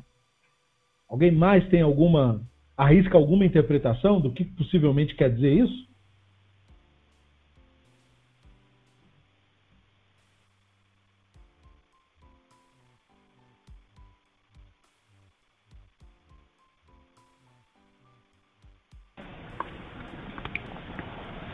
Moré, Shalom. É, eu posso ter entendido errado, mas eu, eu penso que, dentro do contexto que foi falado, é, nesse último texto, que não permita que pessoas entrem e nem traga todos os seus amigos, e então impeça a multidão, o público dentro de sua casa. Acredito que essa casa pode estar tá, pode tá se falando de você mesmo, né, no caso, essas multidões sejam as coisas externas, as preocupações que possam é, te encher de volumes alheios é, e não de uma consciência de si mesmo para que se mantenha paz para si mesmo. Eu, eu entendi assim dessa forma.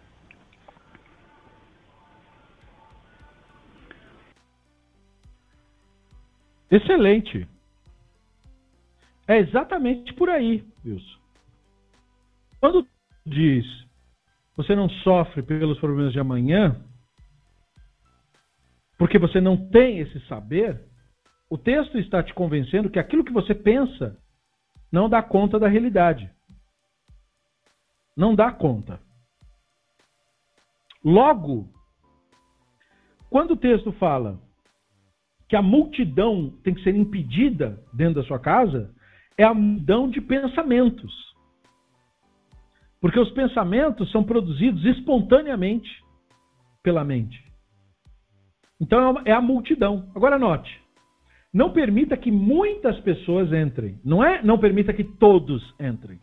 Não permita que muitas pessoas entrem. E veja, e nem traga todos os seus amigos. Quem são todos os seus amigos? São os pensamentos repetitivos.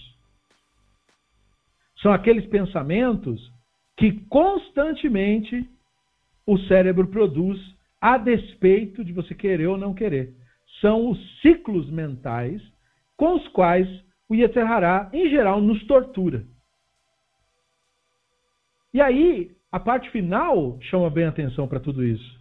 Porque diz: certifique-se, no entanto, que a multidão busque seu bem-estar e que você tenha muitos aliados. Ou seja, certifique-se, já que é você quem decide o fluxo de pensamentos que terá ou não terá sua atenção, então faça uma seleção e selecione os melhores. Selecione os que te beneficiam. Selecione os que te fazem bem. Você controla quem entra dentro da sua casa. Então você viu da maneira correta. A casa somos nós. E a, a multidão que entra são os pensamentos. Ele entra ou não de acordo com a atenção que você dá. Então a entrada de algo no nosso interior é justamente a grande questão da atenção. É pela porta da atenção que uma coisa nos afeta ou não. E aí, duas reflexões. Por que, que a morte, nessa, nessa sugiá do Talmud, por que, que a morte é a razão, a única razão dada de não se preocupar com o futuro? Por que, que você acha, por que, que vocês acham que a morte é a razão maior? Por que, que não, é, não traz nenhuma outra razão? Traz essa razão.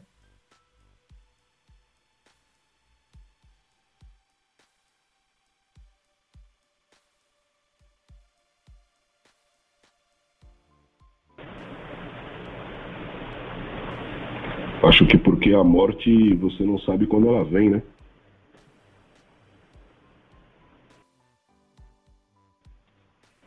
More, mas, More, é, mas certamente vem. Desculpa, Silvio, desculpa atrapalhar aí. Bom, dentro desse texto, é porque a morte é a única razão para não se preocupar com o futuro, acredito que é porque cessa os pensamentos, eu imagino, né? Há um cessamento dos pensamentos, então cessa aí a preocupação e e toda essa tormenta em relação ao futuro que não existe mesmo.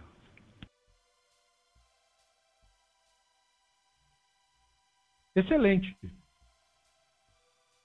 Como o Silvio colocou, a morte é certa. Então, de toda e qualquer coisa que possa quebrar uma noção de futuro, a morte com certeza quebra. A morte é a prova da impermanência. Ou seja, a prova de que a sensação que nós temos a partir do Yetzer Hará, qual é? Qual é a principal sensação que o Yetzer Hará nos dá em todas as circunstâncias?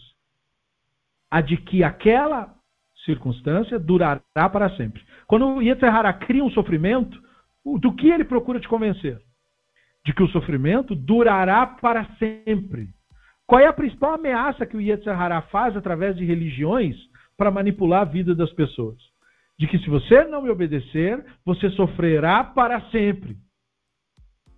Qual é a maneira do Yetzirah conquistar a ganância de um outro Yetzirah? É dizer para ele: se você me obedecer, você terá prazeres para sempre. Então perceba que a morte é a coisa mais temida do Yetzirah, porque ela quebra todas as narrativas que ele possui. Através da morte, todos os delírios que o Yetzirah cria são destruídos. Então tem essa característica por um lado. E por outro lado, também tem um pouco dessa concepção que o Wilson trouxe. A origem do Yetzer Hará é a mente. Isso significa dizer que o Yetzer Hará, assim como o restante da realidade, o Yetzer Hará possui uma, aspas, realidade relativa. Relativa a quê? Relativa à existência do corpo. O Yetzer Hará está preso no corpo e ele teme a morte por isso. Saiba que o temor da morte que nós temos não é nosso, é do Yetzer Hará. Você, de fato, isto é, a Neshama, não teme a morte, porque a Neshama não sabe nem o que morte é. Isso simplesmente não existe para a Neshama. A morte só existe para o Yetzer Hará. A morte é um argumento que faz tremer apenas e tão somente o Yetzer Hará. A morte é um assunto absolutamente irrelevante para a Neshama, para a consciência. Então, Wilson tem razão quando diz que a morte é dada como razão do futuro, por quê? Porque o conceito do futuro e o conceito de passado apenas existem na mente. E na morte cessa futuro e cessa passado. Note você, note todos nós. Eu nasci em 1979. O que isso significa? Que quando eu surgi no planeta, já haviam se passado 4 bilhões de anos. Milhões de milhares de bilhões de bilhares de animais nasceram e morreram antes de eu sequer ter posto os pés no chão.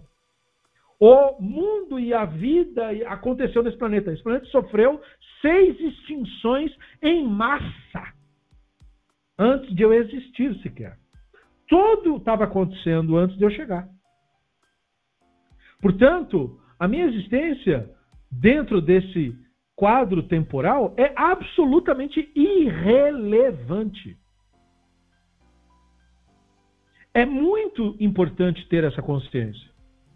Porque o que você tem aqui nesse mundo é uma oportunidade para experimentar a realidade, experimentar o divino, experimentar o real.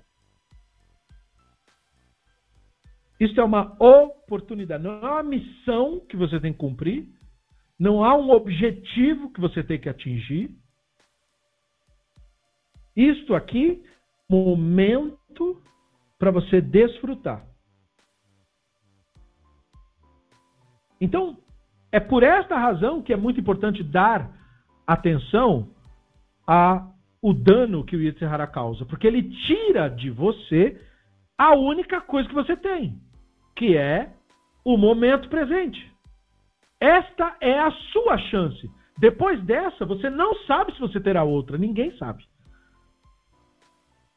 Como a Gemara diz, você não sabe se você estará entre os vivos. Você está se incomodando por um mundo que não é seu. O que é seu? O momento presente. Isso é seu. Pegue o que é seu. Não perca o que é seu pela promessa de algo que você nem sabe se existe. Foque no que você tem de fato. Foque na realidade.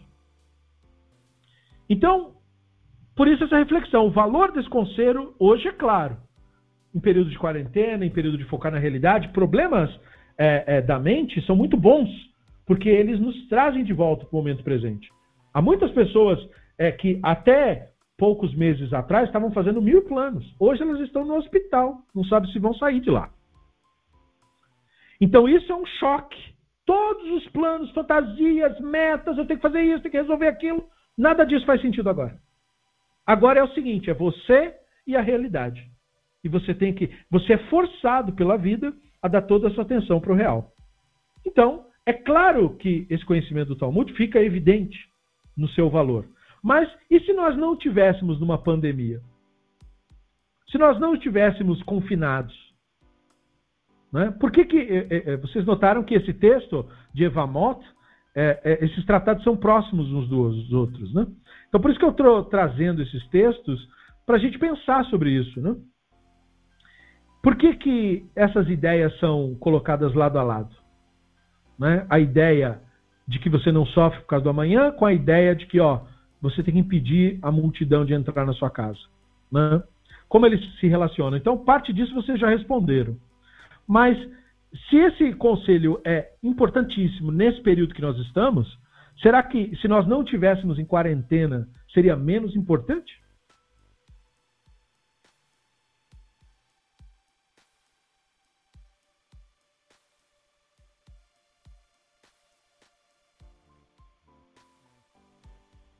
Será que se trata, Será que se trata de um conselho de Não, é um conselho para a vida toda. Percebem? Porque essa abordagem da realidade, infelizmente, ela nos chama atenção quando nós estamos em crise. Mas a realidade é que nós dependemos disso para viver segundo a segundo. Então a importância é É inacreditável. Bom, aí nós temos um trecho que é bem interessante. Explica um pouco também da linguagem da Bíblia hebraica. Uh, você citou um texto de Shmuel, né? Esse é um outro texto de Shmuel que o Talmud discute. É, é muito legal ver como o Talmud trabalha os textos. Esse aqui vai precisar de um pouquinho da vossa atenção no texto em hebraico para entender. Tá vendo aqui, ó? Aqui está escrito Doeg, né? Vocês estão vendo aqui, Dalet Vav Aleph Gimel. Então, olha só, o Talmud está comentando, né? Está escrito num verso. O verso é Shmuel Aleph 22.9. Está escrito num verso. Doeg, o Edomita. Está escrito isso. Doeg, o Edomita. Aí no outro verso, que é 22.18, está escrito assim. Doeg. O nome é escrito diferente. Em vez de estar escrito com Aleph, é escrito com dois Yud. Aí você tem que ler isso, Doeg. E aí, o Talmud está discutindo por que, que uma hora está escrito de uma maneira e outra hora está escrito de outra maneira. Certo? Aí o, o Rabino Yohanan falou: inicialmente o santo, bendito seja, sentou-se e ficou preocupado. A expressão preocupado em hebraico é doeg. Ele deu atenção. É, a preocupação aqui é dar atenção a alguma coisa. Né? Lidar com alguma coisa seria uma maneira popular de traduzir. Lidar. Uh, de que talvez aquela pessoa, que era o Doeg, se desviasse para um caminho maligno. Depois que ele seguiu de fato, ele tomou a decisão dele e seguiu pelo caminho, a divindade considerou, infelizmente, essa pessoa saiu para seguir um caminho maligno. Então veja, os textos até agora nos deram a característica de que a preocupação, o julgamento, é uma característica do Yetzer Hará.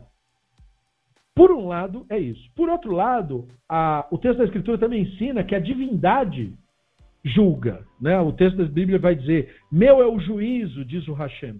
Né? E o Talmud está trazendo aqui uma cena onde essa personagem, o Doeg, representa o divino, né?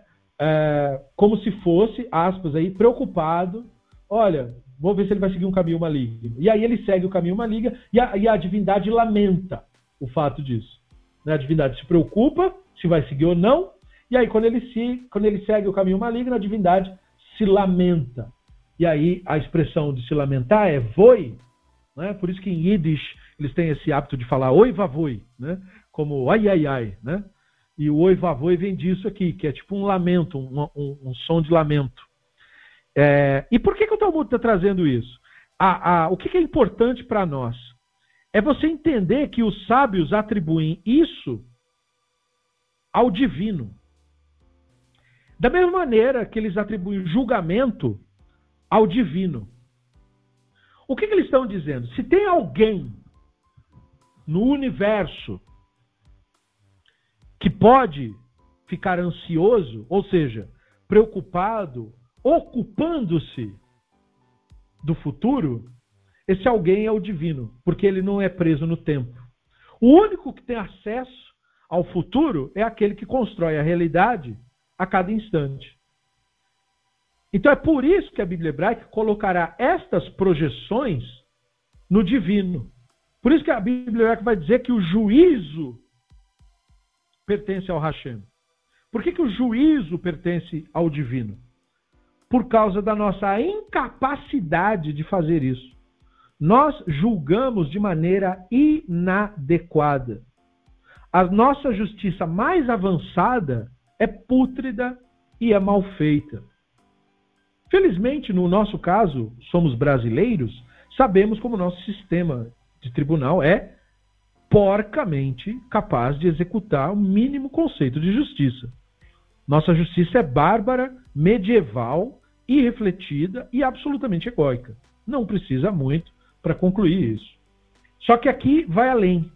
Quando o texto diz que a justiça é do divino, o texto também diz, como esse texto do Talmud está querendo enfatizar, que a preocupação é do divino. Então, isso é a resposta daquela ideia que diz assim: olha, coloca os teus planos na mão do Hashem. Ele se preocupa com isso. E o motivo é que se tem algo que tem acesso à construção do amanhã, do futuro, do imprevisível, é o Hashem. Ninguém tem esse acesso. Então, quem se importa, por isso que os rabinos dizem que o único que se importa com o que acontece no universo é o Hashem. Não há nenhuma razão de uma coisa no universo importar com a outra coisa. Porque todas as coisas são reações umas das outras. Todas as coisas, todas as formas de vida, por exemplo, que existem no planeta, são adaptações umas das outras. O leão é adaptado para caçar o cervo, o cervo é adaptado para fugir do leão. Há, são adaptações, e há um balanço nessas adaptações. O leão tem um X de sucesso, o cervo tem um X de sucesso. Tudo proporcional, proporcionando a sobrevivência dos dois. Não há nisso bem nem mal. Há uma proporção, há uma reação. Então é só o divino que se atribui o conceito, se você quiser usar a linguagem, de ocupar-se com algo que não está aqui agora. Por isso que eu trouxe esse trecho do Sanhedrin, porque isso ajuda a elucidar trechos da Bíblia hebraica, onde você vê o divino fazendo um juízo, avaliando uma situação, julgando.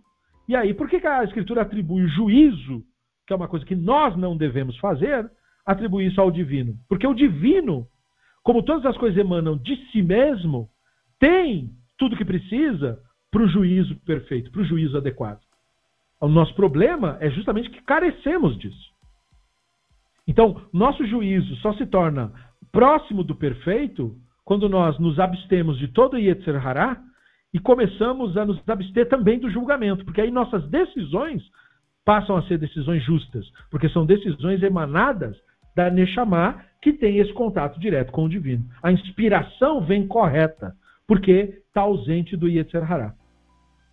Eu queria trazer isso Antes de é, trazer mais um pouquinho de legislação sobre é, saúde pública, eu encontrei esse texto do Shulchan Aruch, é, de novo, né? Shulchan é o livro que veio depois do Tur, é o código jurídico que veio depois do Tur. E aí ele tem esse, esse trecho, que chama Yoredea, que são os conhecimentos, né? A transmissão dos, das coisas que todo mundo tem que saber. E olha a legislação do Shulchan Aruch, que é pertinente a essa situação que nós estamos hoje. Né? Lembrando que Shulchan Aruch é obra do Rabino Yosef Karo, foi publicado em 1565, então é uma obra antiga, muito antiga, e olha o que ele fala: é preciso abster-se de colocar moedas na boca, para que não fique coberto com saliva seca dos que sofrem com furúnculos. Olha que interessante isso. 1500. Eles não sabiam muita coisa. Né? Vamos combinar, eles não sabiam quase nada do que acontece. E veja, esse trecho que é o Ioredea, nem é o Orahaim, que é da onde se esperaria estar esse tipo de informação. O Ioredea lida mais com leis de Kashirut, Ritá, mas ele fala um pouco também de quais são as leis para aprender sobre judaísmo e tal. Então, olha só que legal. Não pode pôr moeda na boca. Veja por, o motivo do povo de Israel ter sido poupado de tantas pragas ao longo da história. Não se deve colocar a palma da mão na axila, caso tenha tocado é, alguém metsorá, ou veneno nocivo. Então, por quê? Porque a axila, como ela sai água, né, você sua pela axila, então se sai também entra. Então eles tinham a noção de que se você toca num agente contaminante, ele, a, a axila é uma porta de entrada. Olha que legal. Né? Eles intuíam isso. E aí ele diz: nem se deve colocar um pedaço de pão debaixo da axila, por causa do suor. Veja, sem saber de bactéria, de nada. Não pode porque provoca doença. Ruach né? Não se deve colocar um item cozido ou bebidas embaixo da cama. Lembrando que naquele período as pessoas faziam camas parecidas com rede, com palha, não é?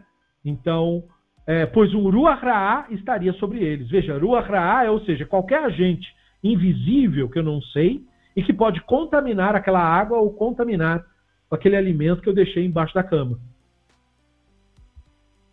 Não se deve enfiar uma faca em um etrogue, uma cidra, né? Nem num rabanete, para que alguém não caia acidentalmente sobre ele sem ver a lâmina, porque a lâmina está enterrada na fruta. Aí a pessoa não vê. Entendeu o que, o que ele quer dizer? Se você colocar uma faca no etroga, uma faquinha de cortar fruta. Aí ela fica toda enterrada ali, a pessoa não vê a lâmina. A pessoa pode cair por aquilo, ou pisar naquilo, e aí ela se corta e ela pode até morrer por isso. E aí tem um comentário do Shulhan que vem logo embaixo do H. Aí esse comentário diz: Da mesma forma, se deve tomar cuidado com todas as coisas que causam perigo, que é esse o símbolo de enfiar a faca no etrógano num rabanete. Porque o perigo, olha que interessante isso, esse é que eu queria trazer hoje. O perigo é mais rigoroso que as transgressões. Ou seja, o perigo, a noção de perigo, deve ser tratada por nós com mais rigor do que violar mandamentos da Torá. É isso que ele quer dizer. E deve-se ter mais cuidado com um perigo incerto ou ação, ou ação proibida. Ou seja, além de eu considerar o perigo mais grave do que a possibilidade de eu violar uma regra ritual, eu ainda tenho que considerar que o perigo que é incerto, eu não sei se eu vou sair na rua se eu vou pegar ou não o coronavírus.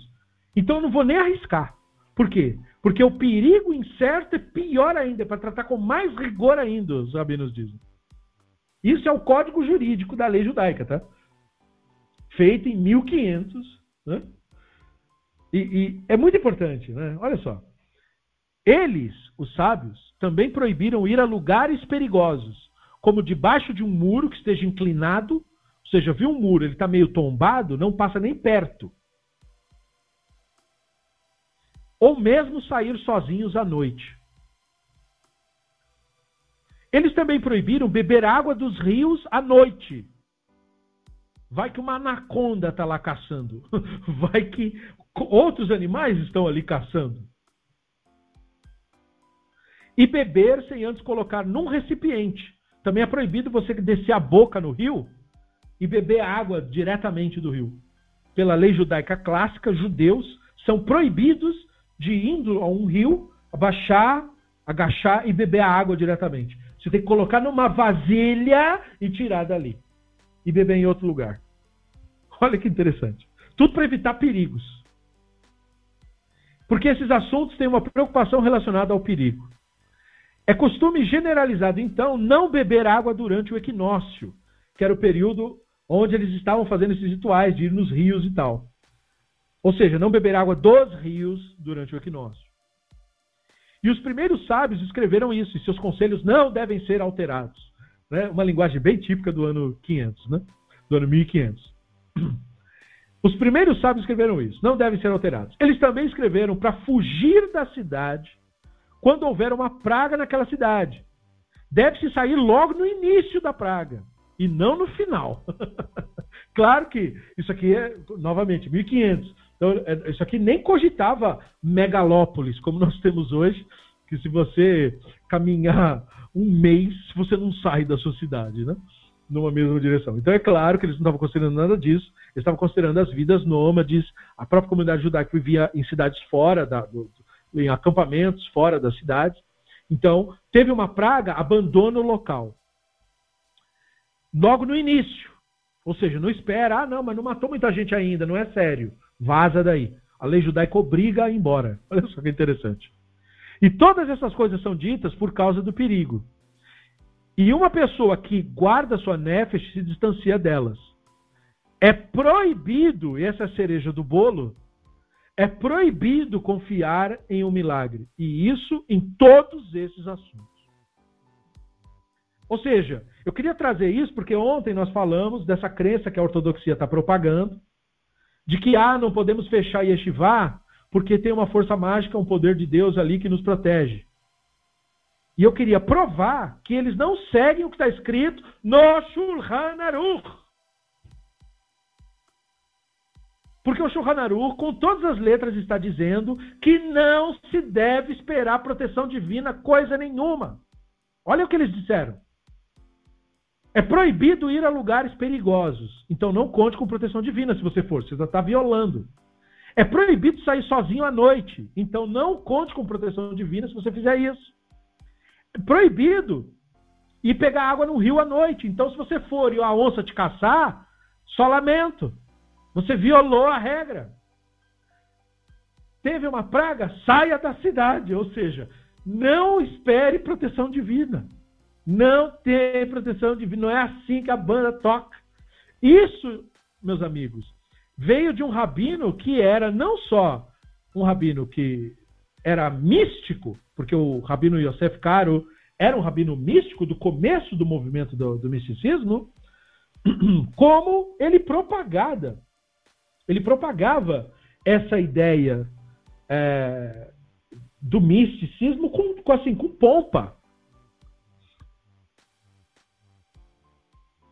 Ah, não, porque esse, é, toda essa concepção aqui é pós-bíblica, né? Dá para se usar a concepção no caso do usa, que o Léo está perguntando se dá para usar ali, é, só no seguinte: o usa não foi uma questão de se expor ao perigo. O usa foi uma questão de não obedecer à regra ritual, de querer ser, como um rabino que me instruiu há muitos anos falou, de querer ser mais santo que Deus. Querer ser mais santo que Deus é tentar fazer o que o Usa fez. Botar a mão, ah, a arca não pode cair porque eu amo o Senhor e não vou deixar a arca dele cair. Você não tem nada com isso. O que, que a lei descreve? Não põe a mão na arca. Então, se é para não pôr a mão na arca, se a arca cair na minha frente, eu vou ficar olhando. Por quê? Porque eu não sou levita, eu não posso pôr a mão na arca. Ah, mas a pobre da arca vai cair. E eu com isso. A regra diz: não põe a mão na arca. Então, não põe a mão na arca. Entendeu? A, a, é, essa coisa de querer ser mais santo que Deus. É um pouco diferente do que está sendo abordado aqui. Aqui é a exposição ao perigo desnecessariamente. Aqui é a quebra da ideia de que, ah, eu cumpro os mandamentos, eu estudo o Torá, eu tenho uma mágica que me protege. O Shulchan que é a fonte de regras jurídicas desses místicos, diz que não é para fazer isso.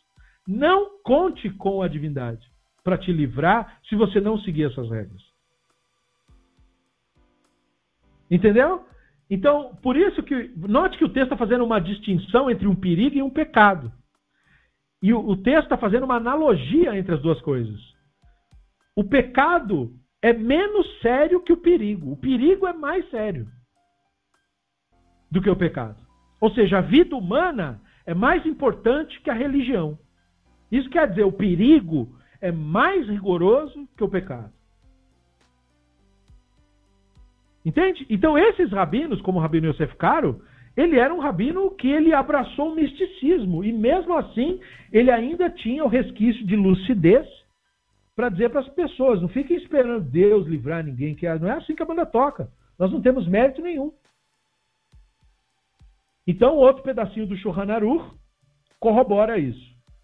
O outro pedacinho também é no Orahaim. As seguintes coisas exigem lavagem das mãos com água em seguida de as fazer. Né? Quem se levanta da cama, veja, eles dormiam no mundo antigo, nus, e geralmente cobertores de palha, coberturas de palha. Então tinha inseto, tinha. tinha era horrível, né? era bem pior do que hoje. Você pode reclamar o que você quiser do seu travesseiro, não chega nem aos pés do que era na Idade Média. Então, eles. Se acordou de manhã, tem que se lavar. Quem sai do banheiro, olha que interessante, né? Que esse conceito existe na tradição judaica. Eles colocavam para fora do acampamento, né? Os banheiros.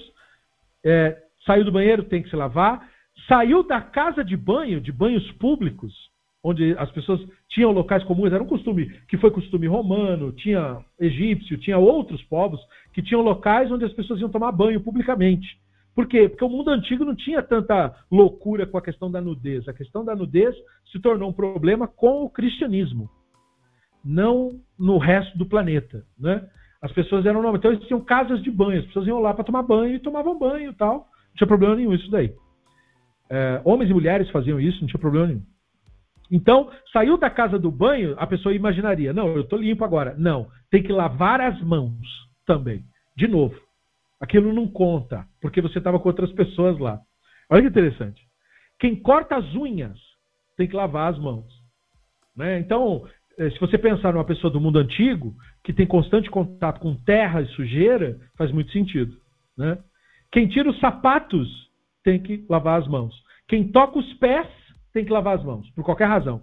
E quem lava os pés, dizem alguns, quem lava os pés, depois de lavar os pés, tem que lavar as mãos de novo. Entenda por que, que, o povo de Israel foi muito poupado desses problemas. Né? Note, note como são as regras. Também quem esteve entre os mortos, ou seja, uma pessoa que visitou o cemitério, ou foi visitar alguém lutado e tal. Ou que tocou nos mortos, que trabalha, portanto, lá no Hebra Kadisha. Né? Quem limpa as próprias roupas de piolho, porque era muito comum no mundo antigo as pessoas serem pesteadas de piolhos. Né? Esses bichos eram sanguessugas, são parasitas, e as pessoas sofriam muito com isso, então tinha isso era um hábito social. O que, que nós vamos fazer hoje? Hoje nós vamos tirar piolho das nossas roupas fazer com pelo de bicho, né? Os piolhos ficavam ali. Quem tiver relações sexuais tem que lavar as mãos depois. Quem tocar num piolho, ou seja, você não está tirando, o outro matou, aí você só pegou para jogar fora, tem que lavar a mão. Veja, um piolho, uma coisa minúscula, tem que lavar a mão toda. Entendeu?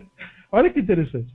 Quem tocar o corpo com a mão, ou seja, qualquer parte do corpo que é geralmente. Que o Churranaru vai falar assim: partes do corpo são geralmente cobertas. Né? Ou seja, partes dá uma, se coçou ali, deu uma coçadinha aqui acolá, lavar as mãos em seguida.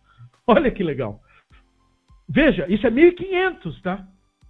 Qualquer um que faça alguma dessas coisas e não lavar as mãos,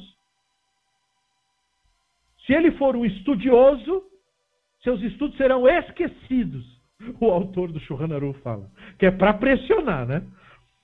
E se ele não for um estudioso, se ele falar, ah, eu não tenho nada com isso, eu não estudo Torá, então você vai ficar louco. então é para os dois ficarem com medo, né? Se você estuda Torá, você vai esquecer tudo que você estuda Torá se você não me obedecer. Ah, mas e eu que não estudo Torá? Você vai ficar louco se você não fizer isso. Olha que interessante. Então era pressão e dada a importância que eles tinham, que você tem que se lavar constantemente. Isso é para demonstrar né, como é. E veja, isso é, veio do nada. Né? É, é, como é que nós podemos interpretar né, é, as consequências que esse texto sugere sobre as pessoas que não lavam as mãos? Aí eu gostaria que, de ver se vocês estão comigo, né, afinados na reflexão. Por que que, quem, que um, um, estudioso que não lava, que não faz as lavagens aqui recomendadas, esquece a Torá dele, e se ele não for um estudioso, ele fica louco. Por que, que vocês acham que os rabinos disseram isso?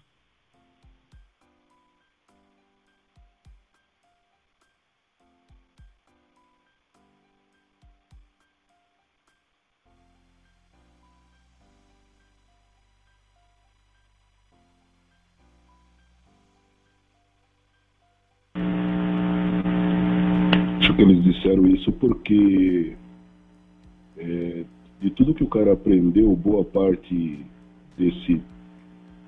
Boa parte do texto, boa parte também do que era dito no acampamento tinha que colocar sujeira para fora tal, né? Então é como se a pessoa esquecesse mesmo aquilo, né? Como se a pessoa desprezasse aquilo, né? Se ele não, não tem essa higiene pessoal, né?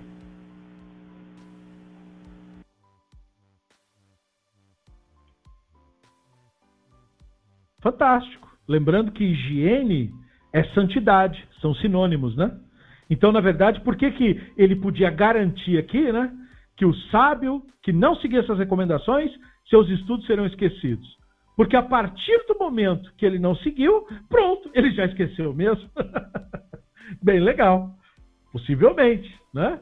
Agora, por que, que um, um não estudioso fica insano?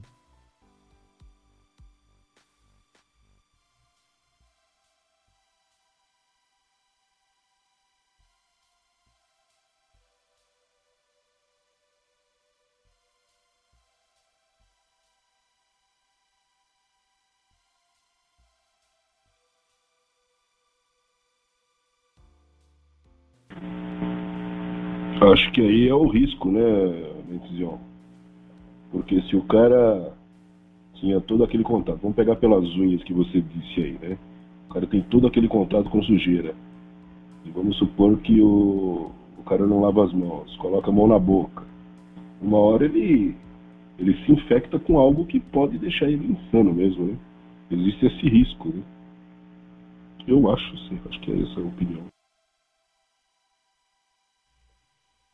Bacana, ou seja, há um risco real de contágio com agentes reais de contágio, né? Naquela época, por exemplo, uma das coisas que assolava o mundo era a sífilis, né? E a sífilis podia ser passada aí de uma maneira é, por fluidos, né? E aí a pessoa podia ter um contato direto com esse fluido de alguma forma.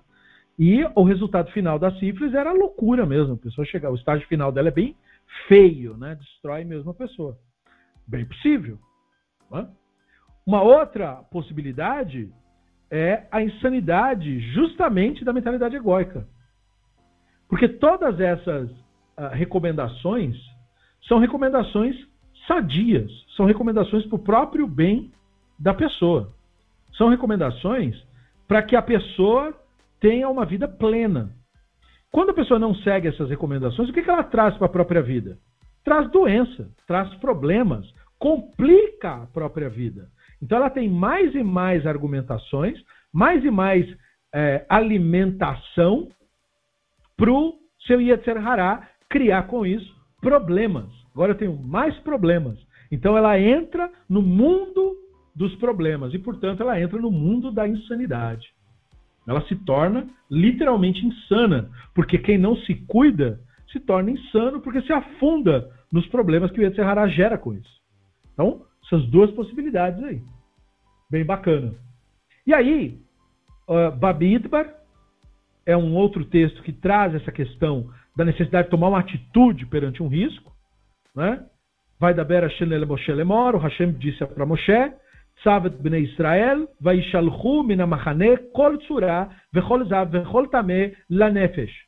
Ordene ao povo de Israel que expulse do acampamento toda pessoa com tsaraat, com fluxo, que estiver ritualmente impura por ter tocado um cadáver.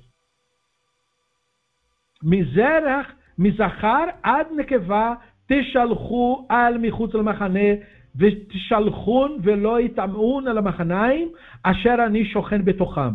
Mandem para fora homem e a mulher. Coloquem-nos para fora do acampamento, para que não maculem o acampamento onde habito entre vocês.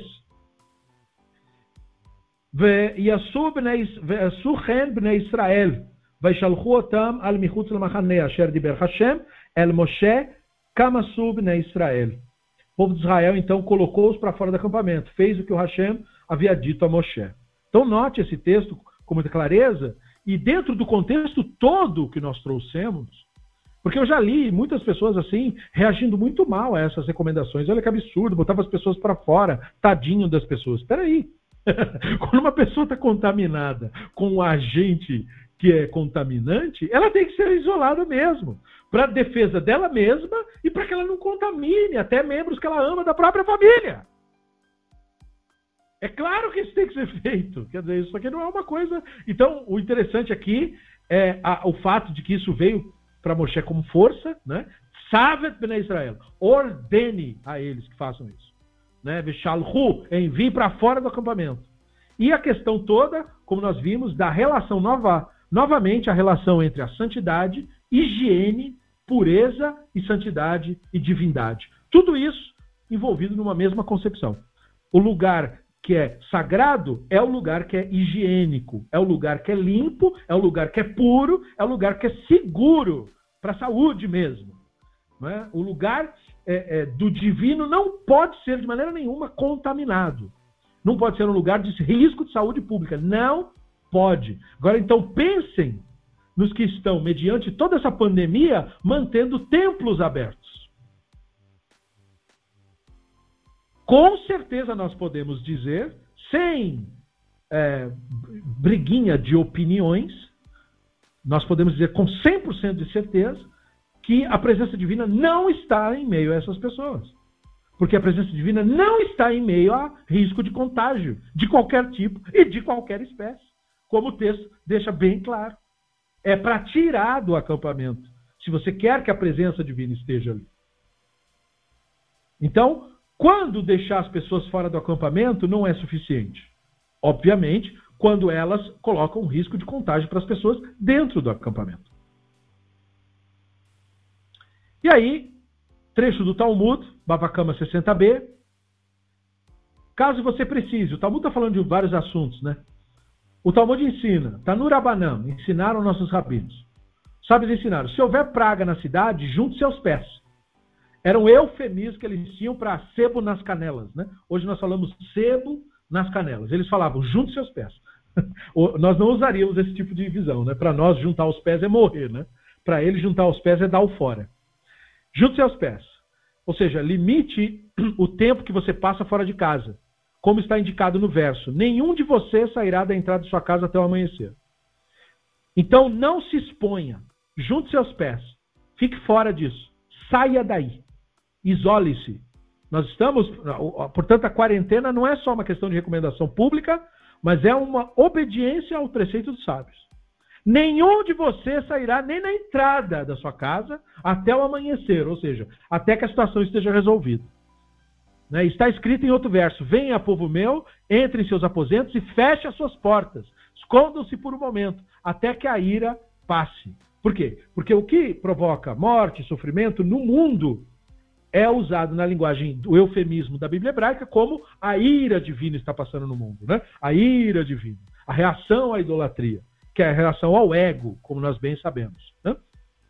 Então, usa-se esse eufemismo. Então, fique em casa até que a ira passe, é uma grande analogia para fique em quarentena. Então, por que, é tão difícil nos colocar em quarentena, em quarentena quando aparentemente nós estamos nisso há milhares de anos? Não era para ser difícil. Nós estamos, na verdade, meio desconectados com a nossa tradição. Porque, veja, é uma coisa que sempre esteve presente na tradição, esses procedimentos todos que nós estamos fazendo agora. E para finalizar, Sanhedrin 17b. Isso é ensinado no Baraita. O estudioso da Torá não pode residir em nenhuma cidade que não possua essas dez coisas. Um tribunal, que tem autoridade para açoitar e punir transgressores, e nós estamos falando do mundo antigo, onde as pessoas matavam umas às outras porque queriam um pedaço de pão da outra. Né? Então, realmente, um lugar sem um tribunal era impensável. Né? Um fundo de caridade para o qual o dinheiro seja coletado por duas pessoas e distribuído por três, ou seja, um local que haja generosidade, onde as pessoas invistam, porque os rabinos viviam de ensinar a Torá. Então, eles não podiam viver num lugar onde as pessoas não investem em Torá, porque eles iam viver como? Né? Então tinha que ser um lugar que houvesse caridade, que houvesse tzedakah. Porque pessoas que fazem tzedakah também valorizam o conhecimento. E conforme exigido pela Allahá. Isso leva ao requisito para mais três pessoas na cidade. Outro requisito: uma sinagoga, uma casa de banho. Olha que interessante, uma casa de banho, os rabinos disseram. Banho público, um local no, na praça onde todo mundo vai lá tomar um banho num dia de calor. Precisa ter, senão não pode viver lá. Os rabinos diziam, isso, uma cidade que não tem uma casa de banho não é um lugar civilizado de estar. Olha que interessante. Né? Então, uma casa de banho, banheiro público, uma cidade que se preze, os rabinos dizem, tem que ter banheiro público. É uma cidade feita para seres humanos. Seres humanos podem estar andando na rua e ter vontade de ir no banheiro. Eles precisam ter como ir.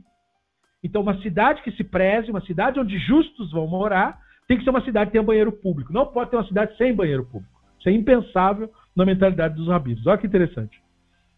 Né? Médicos e quem faça sangria. Então eles tinham dois tipos, né? A, a, quem fazia sangria era como se fosse hoje enfermeiro, né? Médico precisava ter para cuidar da saúde, não pode habitar numa cidade que não tenha médico e não pode habitar numa cidade que não tenha enfermeiro, que não tenha quem faça sangria, que era o, o tratamento que eles tinham para a época, graças à medicina de Galeno, né, dos humores e tal. Então os rabinos davam valor. Veja, eles davam valor para a ciência, eles não entendiam de medicina. Mas o Galeno falou que se trata assim. Então é assim, pronto. Deixa os especialistas falarem aí. Né? Não pode também habitar numa cidade que não tem um escriba para registrar pergaminhos sagrados e documentos necessários. Ou seja, tem que ser uma cidade que valorize a cultura. Depois, tem que ter um matadouro ritual, porque senão como é que vai comer caché? Não pode caçar bicho. Né? Tem que ter também professor de crianças, tem que ter ensino infantil. Então, os rabinos, o ensino infantil é o ensino mais importante que existe. Mais importante que isso que nós estamos fazendo, mais importante que estudos acadêmicos, é o estudo infantil. Né? Infelizmente, o estudo infantil hoje está bastante prostituído, principalmente no mundo ortodoxo, porque as crianças não aprendem nada sobre o mundo real. Elas só aprendem mitologias, fantasias e midrashim. O que tem um lado positivo, mas não instrui a criança, não, não usa a curiosidade que a criança tem para se desenvolver como um adulto melhor. Na verdade, a criança é podada e tirada toda a sua criatividade para que ela seja um adulto que não faça perguntas depois. Infelizmente. Com esses requisitos adicionais, há um mínimo de 120 homens que devem ser residentes na cidade. Dentro da visão dos sábios, uma cidade é, é um local onde 120 pessoas, pelo menos, vivem. Se tiver menos que isso, não é cidade. Então, eles disseram isso em nome do Rabino Akiva. A cidade também deve ter variedades de frutas, porque variedade de frutas iluminam os olhos. E aí, eu queria que vocês pensassem sobre isso. O que, que variedade de fruta tem a ver com tudo que está sendo falado? E o que, que isso teria a ver com a nossa situação atual? Vocês conseguem imaginar o porquê que eles falaram isso?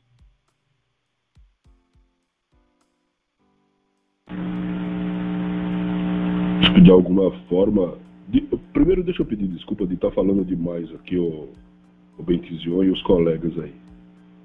Mas é, eu acho que é por causa que a variedade de fruta, além das cores das frutas, né, de maneira literal, elas têm as vitaminas necessárias aí, né, no caso atual, né, para que a pessoa não tenha problema, né, de saúde, né.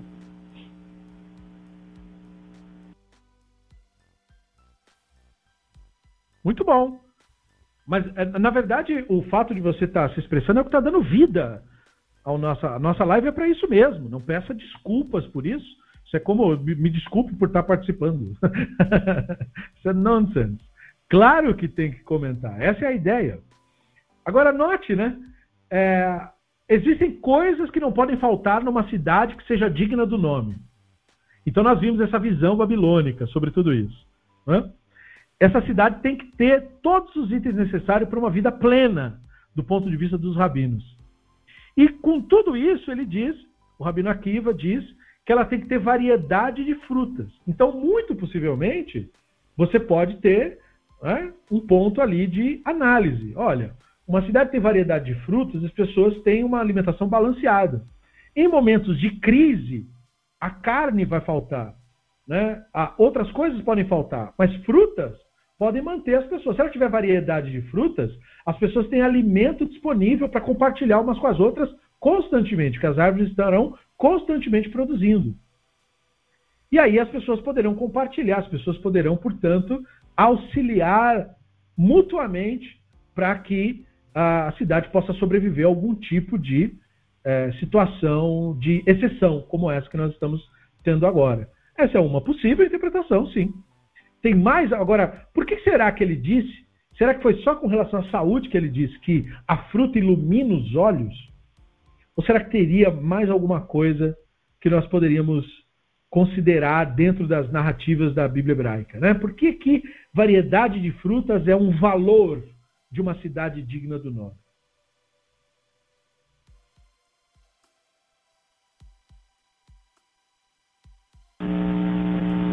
É por causa da variedade de árvores, né? Cada fruta vai ter que ter a sua árvore, né? Então são muitas árvores, né? são muitas flores, né? Eu acho que vem dessa essa questão de iluminar os olhos. Certamente. Árvore, nós já sabemos, é um eufemismo da Bíblia hebraica para o justo. O justo crescerá como a palmeira, espalhará seus ramos no beiro do lago. O justo será como uma parreira, com seus filhos em volta, em torno da sua mesa. Então, a cidade com variedade de frutas que iluminam os olhos é muita mitzvah, muita observância, muito estudo de Torá. Essa, todas essas questões são questões que andam juntas na cidade que é a cidade ideal. A cidade que tem todas essas características, cada uma dessas características que ele mencionou é considerado para o Rabino Akiva um dos frutos. Ela tem que ter essa variedade aí. Ela tem que ter a coisa agradável, como os banhos públicos, o médico, o enfermeiro. Ela tem que ter a cultura, como o escriba. Ela tem que ter a, a, a ordem, como o tribunal ela também tem que ter atenção aos seus pobres e aos necessitados, ela também tem que investigar uh, como que as pessoas vão ter acesso aos alimentos adequados, por isso o matadouro ritual, ela também tem que cuidar da educação. Todos esses elementos devem funcionar juntos. Então, associado à ideia de tudo isso, por isso que a, a, a, cidade tem que ter variedade de frutas. E a variedade de fruta nos remete ao Éden, que era o local fundado pelo divino, que tinha por principal característica variedade de frutas.